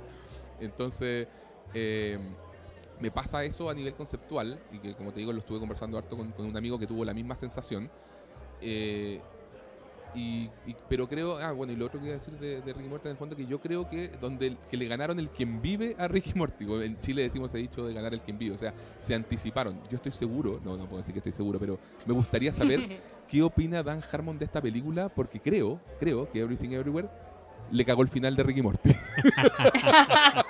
Bueno, creo que va exactamente para allá, porque hay señales a lo largo de la serie en que cuando te van mostrando como el corazoncito, porque al final Dan Harmon tiene otra serie que se llama Community, donde justamente los personajes, y Jeff Winger, el protagonista, va teniendo un viaje de volverse justamente un cínico, un nihilista y todo, hacia tener corazón, hacia valorar la gente que lo rodea, su grupo de amigos, y sentirse querido y entregar mucho afecto también de vuelta y todo eso. Ese es el viaje de los personajes de Community, y yo creo que en Rick y Morty, que le quedan todavía, según tienen anunciado, como 5 temporadas más, yo creo que el viaje de Rick Sánchez va a ser muy similar. Y creo que esta película a nivel multiversal se le adelantó al final. ¿Me entendí? Y yo había tenido como esa reflexión, y nada, pues lo encuentro interesante en ese sentido. Y creo que con Marvel no te puedo decir que... Marvel es otra cosa, pero le ganó...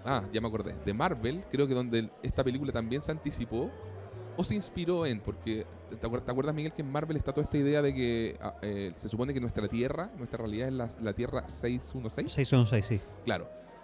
Y en el fondo se supone que ahora van a empezar a explicar el por qué... Hay versiones de los distintos personajes en las distintas realidades, y justamente algunas son más pelacables que otras. En algunas realidades, por ejemplo, Spider-Man es el mismo actor, es Tom Holland, mientras que en otras realidades es Tobey Maguire, es Andrew Garfield, y va bajo la misma explicación de este mapa multiversal, en que mientras más lejos es el salto, ya el mismo Spider-Man puede no existir simplemente, o puede estar interpretado por otro actor. Uh-huh. ¿Entiendes? Entonces eso ya te lo plantea en la lógica interna de esta película. Entonces también creo que ahí tengo una duda, porque no soy tan comiquero. Quizás es algo que ya esta película sacó justamente de los cómics de Marvel, porque yo caché que esta semana, creo, la semana pasada, Kevin Feige parece que hizo una publicación de cómo era la estructura de la Tierra 616, 838, no sé cuánto, y hay unas que son justamente pues las 10.000 no sé cuánto, las 60.000 no sé cuánto, y que son ya los universos de otras propiedades de Marvel que... Claro. Que en el fondo no tienen nada que ver con el MCU, pero lo incorporó todo como dentro del canon. Como los Fantastic Four y todas esas cosas. ¿Sí? Exactamente, los Fantastic Four del 2005. Sí. O sea, de hecho empiezo a pensar que en alguna... cuando hagan la famosa Secret Wars que quieren hacer, porque supone que toda la fase actual de Marvel está construyéndose para llegar a una gran guerra multiversal, en que van a pelear las mismas versiones de superhéroes contra sí mismos y cosas así, porque... Se supone que los multiversos están colapsando uno sobre otro, entonces todos quieren sobrevivir, se vuelve un caos.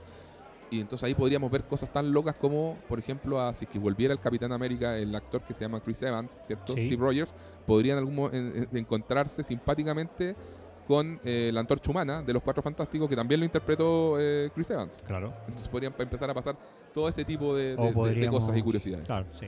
Podría volver a todos los X-Men, podría volver Hugh Jackman como Wolverine, podrían pasar muchas cosas. Podríamos ver las dos versiones de Mr. Fantastic. Claro, exactamente. Así que yo creo que, por eso te digo, no sé, ahí sí esta idea de mapearlo de esta forma, se la sacó esta película a Marvel, que quizás ya lo tienen los cómics, o si ahora Kevin Feige publica este mapa multiversal porque vio esta película o alguien le dijo, y es una muy buena idea. Fue una forma súper práctica y visual de entenderlo. Fue la raja cuando mostraron esa escena de los mapas, de cómo ya acá estamos nosotros, mira, acá están los otros universos y así son los saltos. Le dieron toda una lógica ciencio-ficciosa interna que funciona muy, muy bien. Así que eso. Mira, no sé si sea algo muy original en todo caso, porque a mí, por ejemplo, me sucedió que lo sentí muy propio de los videojuegos. También. Yo no juego tanto, pero igual algo sí he explorado ese mundo. Y ahí, por ejemplo, no sé, pues he jugado el Zelda, y el Zelda tiene esta cuestión de que el último, por lo menos, tiene una... Breath of the Wild, que es maravilloso.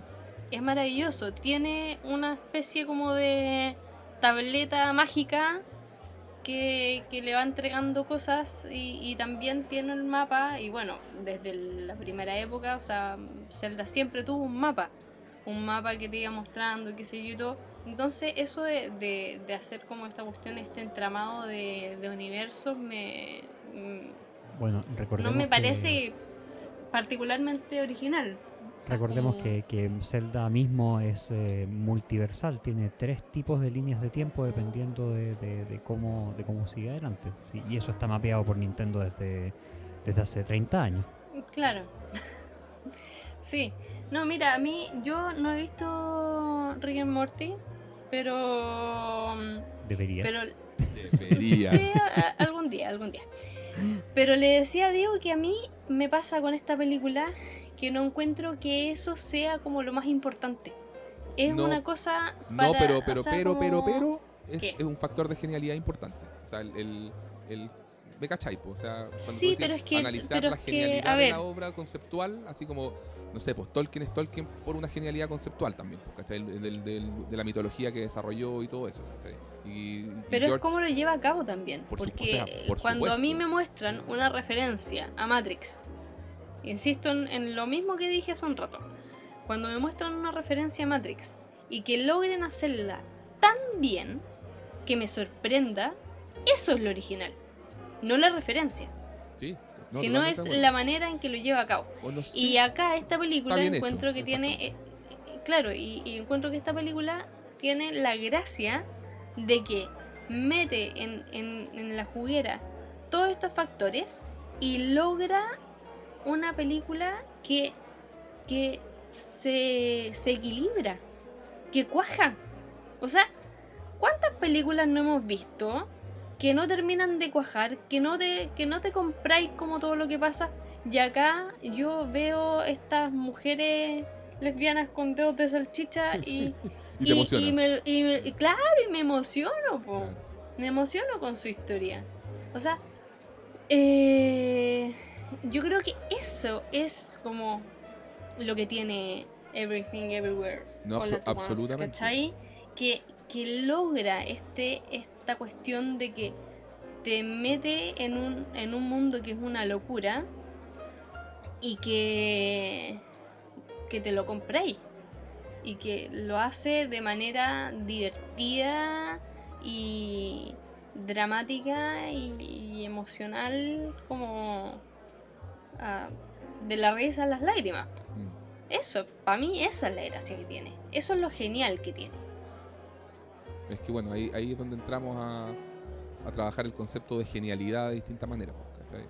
En lo que puede entender uno u otro. O sea, yo, como te digo, creo que en el approach de ser como el primero que desarrolla un concepto y que lo lleva, por un cierto camino, puta, hay un mérito en ser el primero en hacerlo, ¿cachai? Justamente, no solamente decir, ya voy a trabajar los multiversos, pero le voy a meter la filosofía y justamente el nihilismo y todo. O sea, me pasa que se parece demasiado, entonces no puedo darle los puntos de genialidad, lo cual no quiere decir que no la encuentre buena la película. Le hemos estado echando flores todo el podcast, ¿cachai? Pero sí... Pero igual como... le pusiste 9 de 10. Está bien. La Connie está súper picada porque le puso un 9 de 10. Estoy indignada. Yo le puse 8 de 10. ¡No! Dios mío, ¿pero qué? Yo no tenía idea de eso. Oye, pero me voy a retirar en este momento. Claro, me retiro indignada. Me voy a retirar en este momento. Fue un gusto. Oye, pero está interesante porque creo que al final a todos nos gustó. El tema nomás es el grado, la intensidad con cada uno. Y ahí es donde yo conversaba, justamente yo lo conversaba hartas veces con Miguel y te comentaba tipos, coño. O sea, viene el tema como yo le llamo los ponderadores, porque como tenemos formación matemática, son los ponderadores. O sea, podemos al final ver lo mismo en una película y uno le asigna una importancia a ciertos factores mayor que le asigna a otro. O sea, los dos todos podemos estar de acuerdo, por ejemplo, acá en las virtudes de la película, donde quizás tú, Connie, decís, para mí esto es el 100% de la película, y donde quizás con Miguel decimos, para nosotros es el 80%. Y donde quizás te podemos dar algún defecto, donde que tú dices, para mí eso, con suerte llega un 1%, pero ya, te la doy porque quizás es un problema, y mientras nosotros decimos, puta, para mí pero es un 5%. Pero es que esta película no tiene problema. No, ya, basta. Sí. Está al mismo nivel de ingeniería, está al mismo nivel de ingeniería que la serie Obi-Wan Kenobi, obvio. Claro. Oye, miren, no lo digo yo. Judy Foster dijo... lo dice el 8.3 en IMDb. Judy Foster dijo que esta era la mejor película que había visto en los últimos 20 años. Pero qué lindo, pues maravilloso. Bacán. Judy Foster ha visto 3 películas en los últimos 20 años. No, oye, está bien. Si al final hay muchos otros que dijeron que era la película del año, como Guillermo del Toro. Sí, lógico. Sí, Andrew Garfield y varios otros pero más. Demás, está bien, eso no es lo que estamos discutiendo, no, pero también es, un tema... No vamos a entrar con el ad hominem, si al final de cuentas son opiniones personales. Vamos a competir. Claro, que Guillermo del Toro lo diga está bien, sí, bacán que Guillermo del Toro le haya gustado, pero eso no significa que objetivamente sea la mejor película del universo. De hecho, si yo tuviera un poco ya pensando en el tiempo y que tuviéramos que ir cerrando, diría, me pasa justamente digo, a ver, es porque todas estas cosas hay que ponderarlas un poco en lo que se está hablando, ¿cachai? O sea, y responden a un contexto, a una época en que fueron estrenadas y todo. O sea, a mí me pasa mucho que viendo de repente ciertas películas, tiendo a valorarlas mejor si es que no tienen todo el hype que tienen, que cuando ya la cuestión está como muy disparada. Yo creo que es un fenómeno que le pasa a mucha gente, ¿cachai? Entonces de repente uno le dice, la puta, esta cuestión me encantó, y sin embargo pasó media sin pena ni gloria. Y al revés, pues algo como súper hypeado, es como, por ejemplo, yo el otro día hablábamos de Top Gun, que yo lo describo de verdad, creo que es una suerte de blockbuster semi-perfecto, sino me cuesta criticarle algo en el espíritu de la forma que está hecha. Y para lo que es y lo que se propone. Creo que todo lo que se propone lograr, lo logra y lo logra con creces. Es como eso. Y sin embargo tampoco se me ocurriría a mí decir es una película 10 de 10 en mis libros, porque para mí quizás en la mejor versión de Top Gun existente en todos los multiversos, para mí quizás es un 8 de 10 y nunca va a pasar de eso, porque es Top Gun al fin y al cabo, y es lo que tiene para entregar. Para mí como que no va a pasar de eso. Me carga estar discutiendo sobre las notas, porque al final las notas son solamente referencias. Hicimos un capítulo entero sobre eso y sobre lo idiota que eran las notas y la cuestión, pero de alguna manera nos da una especie como de parámetro de gustos personales, como dice Miguel. Al final es una experiencia personal. Entonces a mí me pasa que cuando escucho tanto... estoy como hypeado también con esta película. Veo todas las virtudes y las compartimos. Las hablamos por una hora y media, que sé cuánto rato llevamos hablando. 2 horas, ok. Pero no le puedo dar los créditos de originalidad. Entonces diría como menos original de lo que muchos creen. Pero sí, estoy súper de acuerdo que es muy arriesgada, está llenísima de ideas visuales, creativas, y ahí volvemos a la idea del Coliseo Romano, compadre, lleno de antorchas encendidísimas, que me encanta. Creo que es un pastiche pop, muy bien logrado, brillantemente logrado, si queréis, ¿cachai? O sea, con mucho corazón, y ahí donde quizás también entramos a un punto que ya va con los gustos personales, donde ese corazón, para mí, y esto también lo hablaba con otro amigo, no, lo siento Miguel, no era contigo, pero lo hablaba con otro amigo en que ambos estábamos de acuerdo, nos pasaba de... ¿Qué te pasó con esta cosa más sentimental que tiene la película? Se te hizo un poco mucho, y yo le decía, sí, es como que tenía mi café y le echaron... Estaba tirándole las gotitas, una gotita, dos gotitas, chorrito.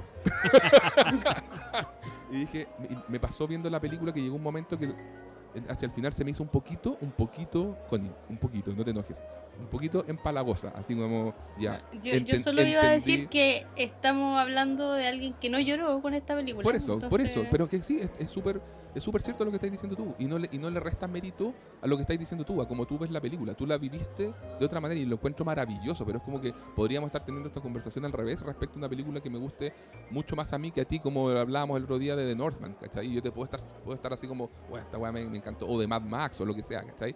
Pero a mí me pasó que dije, para mis gustos, para mi apreciación fílmica, dentro de todo su caos maravilloso que tiene... una cosa que no funciona tanto es que los Daniels, y se lo noto ya como tendencia, en Swiss Army Man, una de las cosas de por qué no me gustó esa película tanto era porque también notaba que la parte emotiva, porque es una línea muy delgada entre lo emotivo y lo sentimental. Yo creo que uno empieza a caminar ese borde de manera muy, muy, muy sutil. Que es algo, que es algo que también es muy común de películas asiáticas. O sea, tú ves las películas coreanas, totalmente, por ejemplo, y ahí viene melodrama, pero así de lleno. Así. Sí. Así, con tus noches más allá de del sugar. Claro, exactamente. Entonces, que, de nuevo, bueno, menos bueno, da lo mismo, depende de cada uno. A uno le puede llegar más o le puede llegar menos. Exacto. Tiene su corazoncito, que le hayan puesto el chorrito o las gotitas ya otro tema, pero está. Y eso no lo hace necesariamente más o menos bueno, pero lo puede hacer que tener una mayor o menor ponderación respecto a la, comillas, nota final o a la apreciación final. Justamente. Entonces a mí me pasa que, claro, como a mí me gusta o la forma que yo percibo el arte, digo, creo que lo emotivo, uno, no tiene que ser sentimental, y esta película para mí, como te digo, bordea y se mete una patita en el sentimentalismo, y creo que cuando hay manos hábiles detrás del manejo emotivo, hay como una forma de saber entregar y a la vez contener. Tienes que saber súper bien cuando atajáis los caballos. Es la forma que te estoy diciendo que a mí me hace más sentido. Habrá otra persona que me diga, no, compadre, a mí me gusta, suelta los caballos, bueno, y a llanto limpio, bueno, y que se liberen todas las emociones y que sea súper catártico todo, y dale, perfecto. A mí me gusta una cosa un poquitito más contenida y qué sé yo, ¿cachai? Entonces me pasa eso, y ahí es donde se me desequilibra un poco la película. Pero como te digo, es un poquito, es un detalle, es una cuestión que yo digo, es lo que me faltó a mí para que me cerrara como el todo. Pero celebro demasiado esta película, la encuentro increíble, me hace muy feliz que exista, y que quiero que de todas maneras el llamado a la gente es que la vea, porque que haga su propia opinión y que la disfrute. Claramente es una película que la gente que la ha visto la está disfrutando mucho, pues, está súper hypeada. Está siendo exitosa porque de hecho... acá en Valparaíso, en la sala de Insomnia la están dando, y comentaban ahí los chicos que el boca a boca ha sido increíble y que están funciones prácticamente llenas, wow. Que es hermoso, pues, imagínate, o sea, que la gente esté yendo al cine y que esté yendo porque le recomendaron la peli. Eso quiere decir que la gente va a empezar a ir disfrazada y con dedos de salchicha. Es el siguiente paso. Yo creo que disfraz de Halloween va de lleno a convertirse en película de culto, ya que empieza a pasar un fenómeno tipo Rocky Horror Picture Show. Es que esta película va a ser una película de culto de todas maneras. Sí, esa es otra de las cosas que tiene. Sí. Eso es, y los disfraces. Y no a todo el mundo le va a gustar. Y eso es también la gracia que tiene, que lo comentábamos. O sea, es una película friki. Y ¿cómo con una película así de friki lográis conquistar a tanta gente? O sea, eso para mí es una cuestión... también, o sea, es otra cuestión que es una genialidad. Oye, yo voy a intervenir acá. Insisto. Y voy a decir que ya vamos a seguir dando vueltas sobre lo mismo, así que vamos a dejar la conversación hasta acá. Exacto. Porque ya llevamos casi 2 horas de grabación, ¿no? Sí, o sea, está bien. Que me parece maravilloso. Solamente y para además si no me voy a enojar. Solamente palabras al cierre, quiero decir que el mejor capítulo de televisión que aborda este tipo de universos paralelos, alternativos y separación cuántica es Remedial Chaos Theory, exactamente, de Community, tercera temporada. Por favor, véanlo. Más conocido como el capítulo de la pizza. Exactamente, es maravilloso, y es el capítulo de los memes. Sí. Conozcan sus memes, vean ese capítulo, y solamente quería dejarlo con eso porque no sé cómo no lo mencionamos en estas 2 horas. Ya que hablamos de Dan Harmon y todo. Así que eso, palabras al cierre, Connie. No, vamos a seguir peleando. De hecho, no entiendo que no tenga un 10 de 10 esta película, ya, pues, según sus calificaciones. No puede ser tan Rottweiler para tus cosas. No sé cómo tomar eso. Déjalo pasar. Sí, lo dejaré pasar. Haré caso omiso de esas palabras, no las escuché en este universo. Me parece perfecto. Hay otro multiverso en el que tú me las dices a mí. Y hay otros multiversos donde haber dicho esto trae grandes consecuencias. Claro, trae grandes consecuencias. Hay otro en que ambos atacamos a Miguel, solo a Miguel. No, para cerrar... decir, bueno, Diego igual un poco lo mencionó, no estoy demasiado feliz de que esta película exista. Encuentro que es maravillosa. Me hizo cuestionarme si era la mejor película que he visto en mi vida. Por eso insisto tanto en que la encuentro genial y que me encantó y que etcétera. Así que feliz de haberla visto, en el cine, sí, de haber tenido esa posibilidad. Totalmente de acuerdo. Porque Miguel la vio en la casa, así que ¡buh! Con esto, entonces, chao, inhabilitado. Me siento absolutamente discriminado. Sí. Oye, pero mientras su señora roncaba, yo creo que tú tienes que vivir la experiencia de verla en el cine. Esta película siento que además es de ese tipo de películas que son experiencias. No vamos a entrar en esta conversa porque una película debería ser capaz de sostenerse a sí misma independiente del medio por el cual es reproducido. Ciertamente le da beneficios el ser reproducido en la pantalla para la cual fue creada, pero como historia y como experiencia debería ser. Esa es mi percepción, pero podemos conversarla en otro capítulo y no en ahora. En otro capítulo no vamos ya, a porque no me parece que ver una película en un celular sea válido. ¡Oh, no! ¿Ya? Es maravilloso. Eso fue un golpe knockout. De nuevo, sí, entre verla y no verla, prefiero verla. Así de simple. Yo solo diré que este podcast está bien. Nos vamos a agarrar de la mecha. Termina con tantos quiebres de realidades como la misma película. Yo imagino este podcast en ese momento está todo trizado, armándose nuevos mundos. Terminamos en el caos mismo. Connie, muchísimas gracias por habernos acompañado en esta grabación.